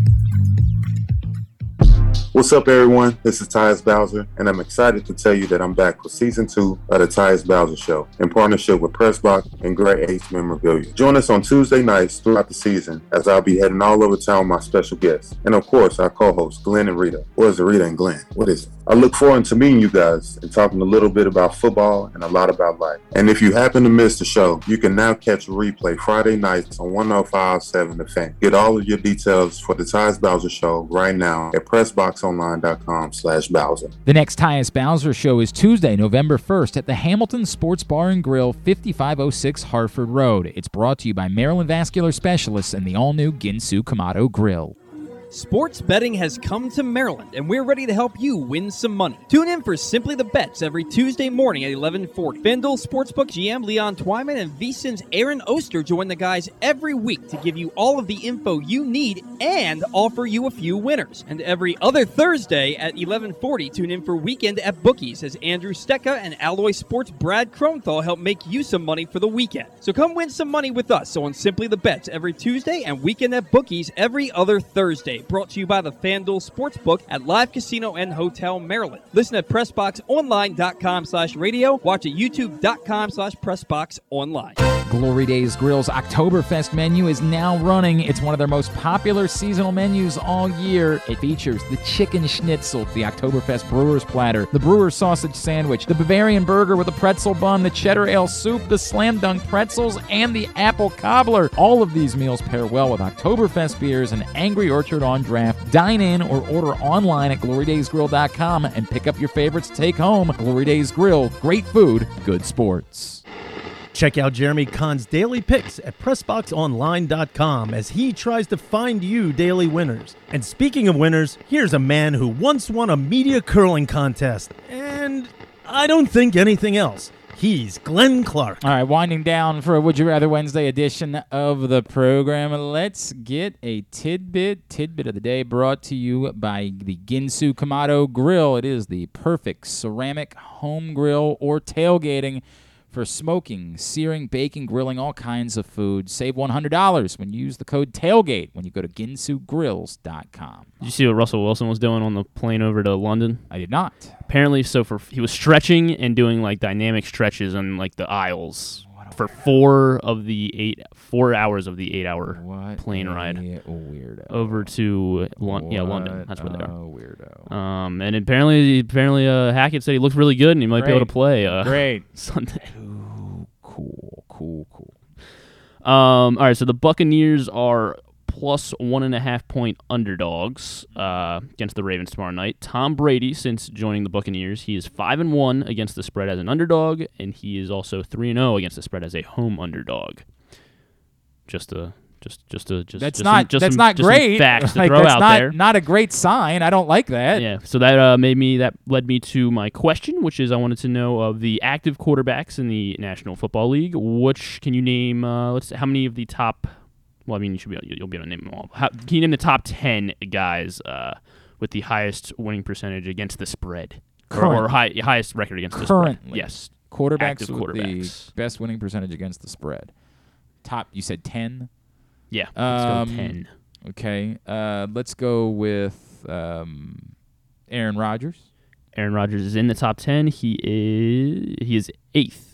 He is eighth with uh, 131 is there, wins. a it's to uh, how m- 562. Is there like a number of games they had to have? Like, is there a minimal? Um, guys, uh, what's the smallest number? the smallest number is he's played. He's in his third season, I guess. All right, Yeah, so Josh Allen.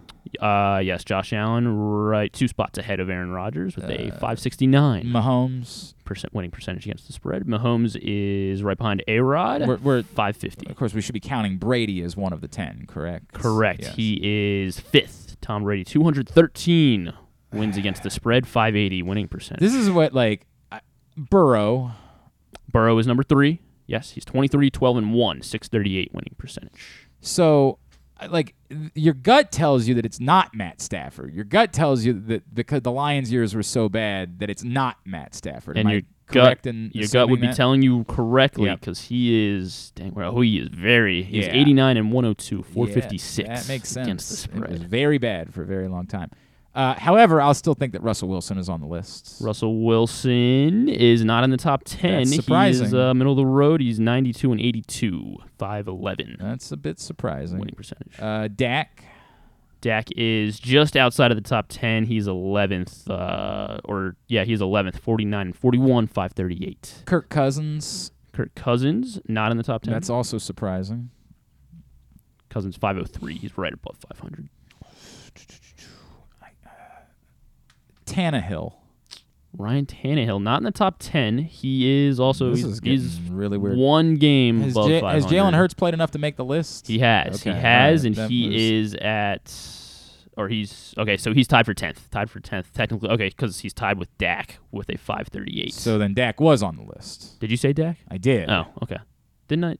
I thought No, I you told me he was outside the top ten. Oh, okay. Because I was. if he's tied for tenth, that. that means he's tenth. That means he's on the list. But it's cool. Don't worry about it.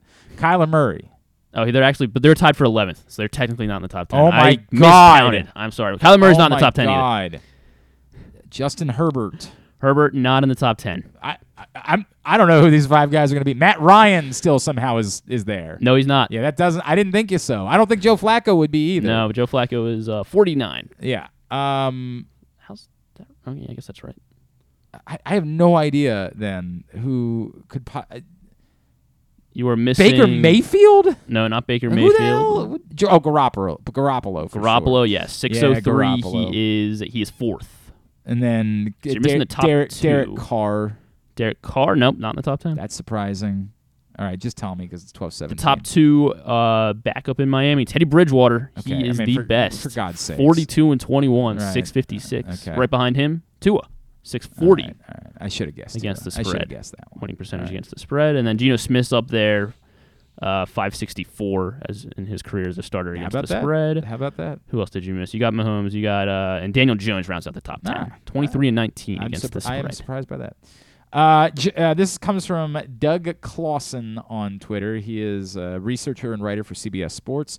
Josh Allen uh, can beat Lamar Jackson's Ravens, Patrick Mahomes' Chiefs, and Aaron Rodgers' Packers all in October. He can become the first quarterback since Troy Aikman in 1996 to beat three MVP quarterbacks in a four-game span. Do you want to venture a guess as to who the quarterbacks were that Troy Aikman defeated in 1996? Um, I'm asking someone who was barely, al- who was not alive. Yeah, who was, was not, alive. alive. Never mind. We're not going to the do it. MVPs. Never mind. Never mind. There's no way. You, I'm, I, you, you don't, you just don't study the game the way. Steve Young. Steve Young would be one of them. All you right. got that? Uh, how many? So it was three, four. Three, three of them. Yeah, I have no clue who the other MVP quarterbacks of the 90s would be. Mm-hmm. Um, They're, they're all very famous. Marino. Marino, yes. All right. Um, who are the other good quarterbacks of that era? Uh huh. Um, I just got to think of teams that were extraordinarily famous. Like they could not these none of these are tricks. They're all Hall of Famers. They're all very famous quarterbacks. Um, so Aikman beat Yes. Montana. Not, No. no, not Montana. Uh, beat Steve Young Young and. Marino. Yeah, I know. I, I was just thinking of the, Yeah. the first I guess 49ers. Montana could have been in Kansas City at that point. so Um, dang, give me, give me, give me. ugh. well, he's an MVP and a and a Hall of Famer. Uh, well, that's a lot of guys. Been in the news recently. He has. Yes. Oh, uh, boy, who's been in the news recently? Oh God. MVP quarterback. Not for good reasons. Oh, Favre. Yes. Oh, okay. Brett Favre. Brett Favre? The third of the three. All right. Uh, I got it. Tubular is brought to you by the Tyus Bowser Show, which returns next Tuesday night, November 1st. Will be at the Hamilton Sports Bar and Grill with Tyus and his special guest. Find out more, PressBoxOnline.com slash Bowser. Tyus Bowser Show is a partnership of PressBox and Great Eights Memorabilia. It's brought to you by Maryland Vascular specialist in the all-new Ginsu Kamado Grill. Ain't nothing to see here. That's the reality. Loyola Soccer, come to hang out with us tonight uh, as uh, Loyola takes on American. Oh no, sorry, it's a women's soccer. Bucknell and Loyola playing elsewhere. you can't come wa- hang out with us. You can watch it, however, on ESPN Plus. Uh, That's a it- big match in uh, my. So my two of my best friends from middle school, they're twins. Uh-huh. They went. One went to Bucknell. One went to Loyola. Oh, oh, so it's huge definitely. Huge definitely, moment, no doubt. big night in the in ESPN household. Nets Bucks at 7:30, Lakers Nuggets at 10. Uh, TNT's got Rangers Islanders at 7:30, Lightning Ducks at 10. CBS Sports Network for the Golazo show today at 3. All the Champions League games are on Paramount Plus and TBS for AEW Dynamite at 8. Like I said, ain't nothing to see here. Non-sports? Uh, yeah, not uh, actually a little bit more than the past two nights. Survivor, new episode. Aubrey Plaza will be on uh, Stephen Colbert. So, and then Josh Gad and Fred Armisen will be on James Corden. Okay. And then the there'll be the Black Panther cast will be on Jim, Jimmy Kimmel. Uh, then Fallon will have Selena Gomez.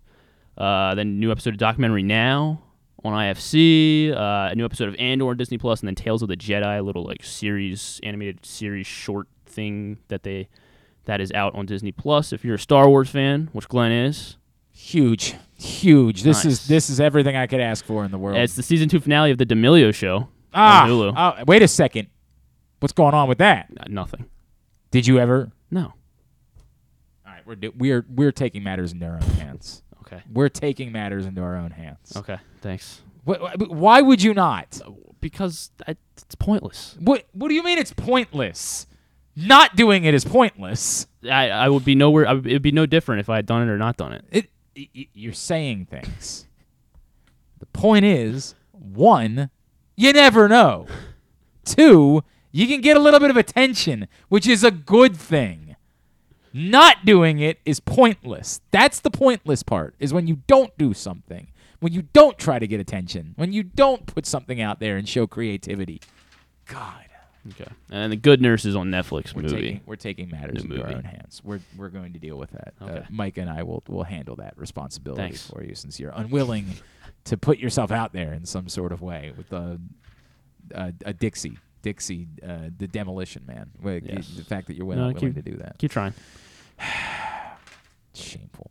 Thanks today to Brian. Thanks to Brian Billick. Thanks to AQ Shipley. Thanks to Drew Forrester. Thanks to Billy Edwards. We'll get it all up in the greatest hits section of the tab at glennclarkradio.com. On the program tomorrow, we will continue.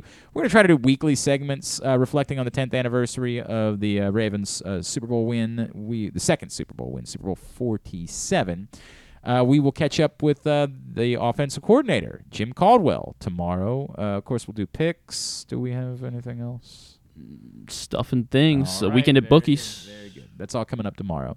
Thanks everybody at Pressbox, all of our great sponsors and partners, including the Baltimore County Police Department, Glory Days Grill, Royal Farms, Costas Inn, Guilford Hall Brewery, Great Eights Memorabilia, the FanDuel Sportsbook at Live Casino and Hotel Maryland, Maryland Vascular Specialist, the all-new Ginsu Kamado Grill, your local Toyota dealer, and buyatoyota.com.